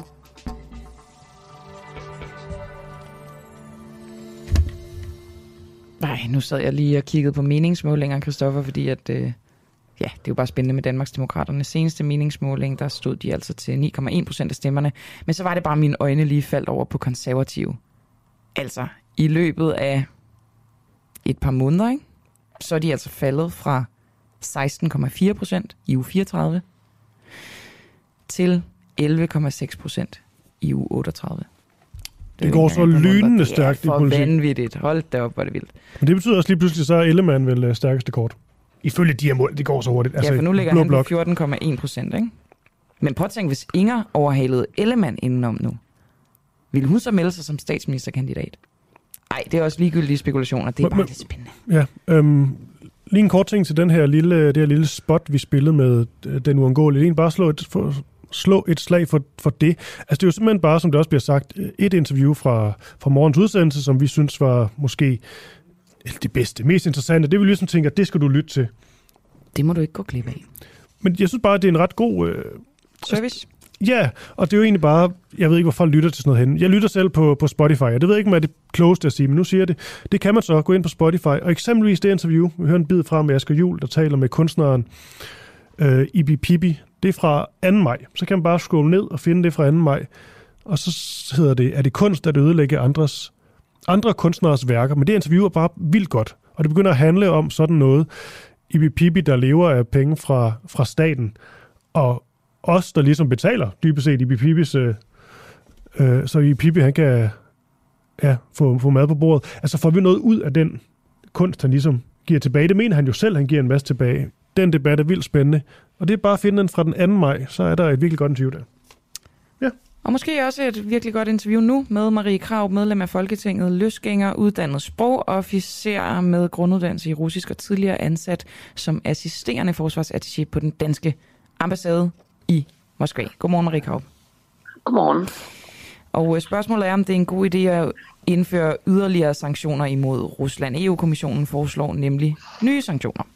Det sker som følge af øh, optrapning øh, fra Rusland af krigen i Ukraine. Det siger EU-kommissionens formand Ursula von der Leyen. Og Ungarns premierminister Viktor Orbán, han øh, har før talt imod sanktionerne og vil nu have en folkeafstemning om øh, den øh, sanktionernes eventuelle ophævelse. Og du, Marie Krav, skrev på Facebook, en fremragende idé. Det skal vi også have i Danmark. Hvad øh, er det, Viktor Orbán har, øh, har fat i? Det, som jeg synes gør, at ideen om en folkeafstemning om sanktionerne er en god idé, det er, at så vil der komme en debat om, hvilke andre muligheder der er. Fordi det virker som om, at øh, det ikke er blevet tænkt igennem det her. Fordi sanktionerne skader os jo virkelig. Altså, vi bliver fattige. Det er jo uhyggeligt at se især de tyske tal, hvordan deres øh, økonomi bryder sammen. Altså Slovakiet er brudt sammen og har brug for hjælp fra øh, EU. Og, og Tyskland, som jo er EU's lokomotiv, økonomiske lokomotiv, står foran en, en bræt opbremsning. Altså vi bliver simpelthen fattige i fremtiden. Og spørgsmålet er, om det er gået helt op for folk, at det er så forfærdeligt, det vi står foran. Og hvis der blev udskrevet en folkeafstemning om det her, så ville der jo komme en debat om det, så ville der man begynde at interessere sig for, hvilke andre muligheder der er. Så det vil være godt. Men kan man ikke sige, at det her det er en pris, som vi skal betale? Det er det, der er vores, øh, vores mulighed nu, når vi ikke sådan militært støtter Ukraine. Altså nu støtter vi jo militært. Vi sender masser af isenkram og, og, og, og, og penge. Ikke? Altså, decideret med, med, med folk, ikke? Med mænd ja, og kvinder. Men, men om vi skal støtte Ukraine, hvorfor skal vi det? Altså det burde vi da også have en debat om. Hvor, hvor, det har der ikke været nogen øh, større debat i befolkningen om. Det er blevet vedtaget i, i Folketinget nærmest uden debat. Og det er det, jeg synes er så mærkeligt. For det første er der kun én, der taler imod det i Folketinget. Det er mig. Og derudover så har der ikke rigtig været nogen debat, fordi der netop ikke er andre end mig, der er imod det i Folketinget. Og der er det, at der må man sige, altså, er det virkelig rigtigt, at vi skal være fattige i lang tid fremover? At Europa skal miste sin førende status på grund af en krig, som ikke kommer os så voldsomt meget ved. Folk vidste jo ikke, hvor Ukraine lå, før den her krig gik i gang. Så du ser det ikke, bare lige for at tage det i den retning, som en trussel imod Europa, at øh, Rusland er gået ind i den her krig i Ukraine? Nej, men sanktionerne er helt klart en kæmpe stor trussel imod Europas øh, overlevelse som en økonomisk stormagt. En større trussel Så, end, øh, end Ruslands aggression imod Ukraine? Ja, helt klart. Øh, og derfor ødelægger vi os jo selv, og det er det, der er så uhyggeligt, at vi graver det hul, som vi så bagefter selv hopper i. Men man skal lige være opmærksom på, at øh, med sabotagen imod Nord Stream 2 og 1, så er det her jo ikke rigtig længere meningsfuldt.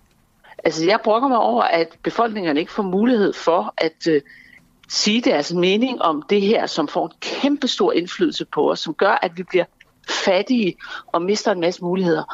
Og der har jo været demonstrationer i Tyskland, der har været demonstrationer i Tjekkiet i går, for at man skulle øh, lave gasaftaler med Rusland, altså det vil sige ophæve sanktionerne. Men med sabotagen imod Nord Stream 2, så er det jo blevet skudt ud i fremtiden, for den skal jo først repareres. Så der er jo nogen, altså dem, der har lavet den sabotage, de har jo i hvert fald ønsket at gå op imod den holdning, jeg har, og som de demonstranter, der er gået på gaderne i, i Europa har. Hvem, og, og det er jo meget, meget hvem tror du, der er i din vurdering? Jeg aner det ikke. Altså, jeg aner det ikke, om det kan, men, men der er meget, der tyder på, at det er en statslig aktør, fordi det formentlig kræver så meget udstyr, at man ikke kan forestille sig, at det er sådan en, altså en øh, islamisk jihadgruppe, og hvad skulle islamisk jihad også på havbunden i Østersøen?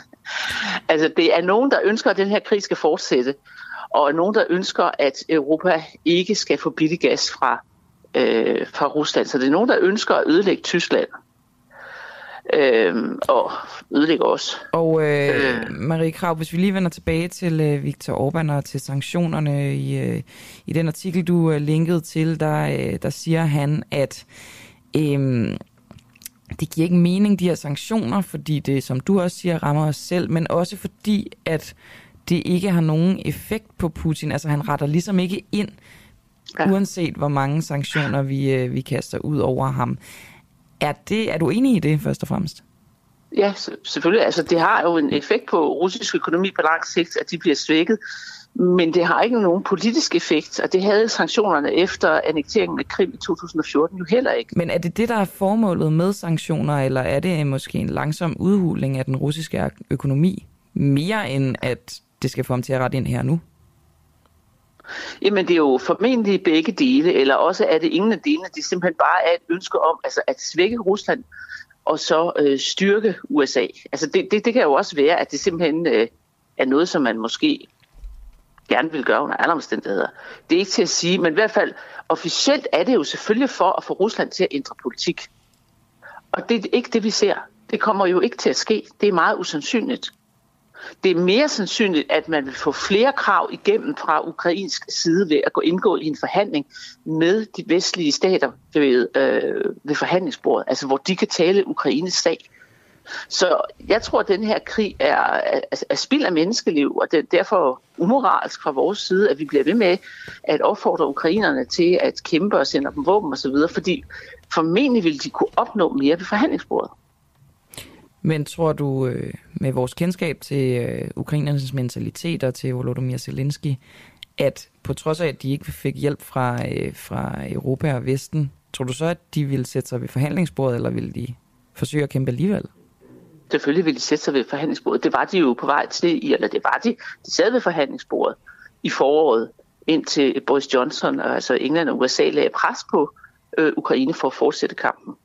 Så, så, det, det, er, det er da klart, de vil jo ikke have, de vil stort set, de vil faktisk ikke have andre muligheder, og det er jo det, hvis så øh, Vesten brugte sin øh, indflydelse og sin magt til at, at hjælpe Ukraine igennem nogle forhandlinger, hvor man selvfølgelig skulle sørge for, at de fik mest muligt, så øh, ville ukrainerne stå meget bedre, og man vil undgå en masse blodsudgydelse. Og vi ville undgå den øh, fattigdom, som står foran os, altså hvor tysk økonomi som sagt bryder sammen, og hvor øh, vi vil få øh, recession i, i mange år frem. Så i virkeligheden, hvis det stod til dig, Marie Kraup, så, øh, så mener du, at øh, Europa burde for eksempel tage imod russisk gas, altså blive ved med at købe russisk gas. Øh, lad os sige, at ledningerne ikke var blevet øh, saboteret. Jeg synes helt klart, at det, man skal gå efter forhandlinger om øh, en, en, en forhandlet løsning i Ukraine, og man skal gå efter at hæve sanktionerne, ja, og selvfølgelig få et fornuftigt forhold til Rusland. Der er ingen grund til, at vi har det her fuldstændig øh, vanvittige forhold til, til øh, Rusland, så snart vi har en forhandlet løsning i øh, Ukraine. Altså Rusland har et styre, vi ikke kan lide, ja, det har Saudi-Arabien også. Altså, der er rigtig mange lande rundt omkring i verden, der har styre, som vi synes er modbydelige. Men det behøver jo ikke betyde, at man skal være i krig med dem. Men det er klart, at den konflikt, der er i Ukraine, den skal bilægges, og det er jo det, man ikke har haft noget ønske om at gøre. Øh, Ukraine-konflikten er jo bygget op over mange, mange, mange år, hvor Vesten har gjort faktisk, hvad man kunne for at undgå at løse den. Og det er jo det, der er så ulykkeligt, at der er man altså nødt til at sadle om og sige, nu går vi efter en konstruktiv og fredelig løsning i Ukraine. Marie Graup, øh, lige til allersidst, øh, tænker du dig egentlig om sådan to gange, før du offentligt erklærer dig enig med en, øh, med en mand som Viktor Orbán? Er det noget, som du sådan er, er bekymret øh, for? Nej, altså jeg går altid efter sagens kerne, og hvem der så er enig med mig eller ej, det er sådan set lidt ligeglad med. Jeg synes, det må være sagen i sig selv. Så det der med at sige, at altså, hun ser godt ud, og hun er populær, hende er jeg enig med, øh, selvom hun siger noget vrøvl, den har jeg ikke. Jeg siger tingene, som de er, og det synes jeg, man skal gøre. Og jeg synes for øvrigt, at Orbán siger mange fremragende ting om øh, EU. Synes du også, han siger øh, skøre ting, og han altså, fører sit, til sin politik? Det, det kan godt være. Jeg har måske ikke hørt... Nej, altså, jeg synes det, at han stoppede indvandringen, var fremragende. Jeg synes, hans øh, forbehold over for EU er fremragende. Og jeg synes ikke, at vi skal blande os i, hvordan Orbán han øh, regerer internt i Ungarn. Ligesom jeg ikke synes, at der er nogen, der skal komme og fortælle os, hvordan vi skal klare vores sager internt i Danmark. Så det blander jeg mig slet ikke i, men når han udtaler sig om noget, som angår Danmark, altså den fælles udenrigspolitik, så synes jeg, at vi skal øh, lytte til ham, når han siger noget klogt. Tusind tak for øh, de forskellige perspektiver, Marie Krav. Selv tak. Medlem af Folketinget, løsgænger, og nu kommer jeg lige med alle titlerne. Ikke? Uddannet sprogofficer med grunden, uddannelse i russisk og tidligere ansat som assisterende forsvarsattaché på den danske ambassade i Moskva. Bum, bum, bum.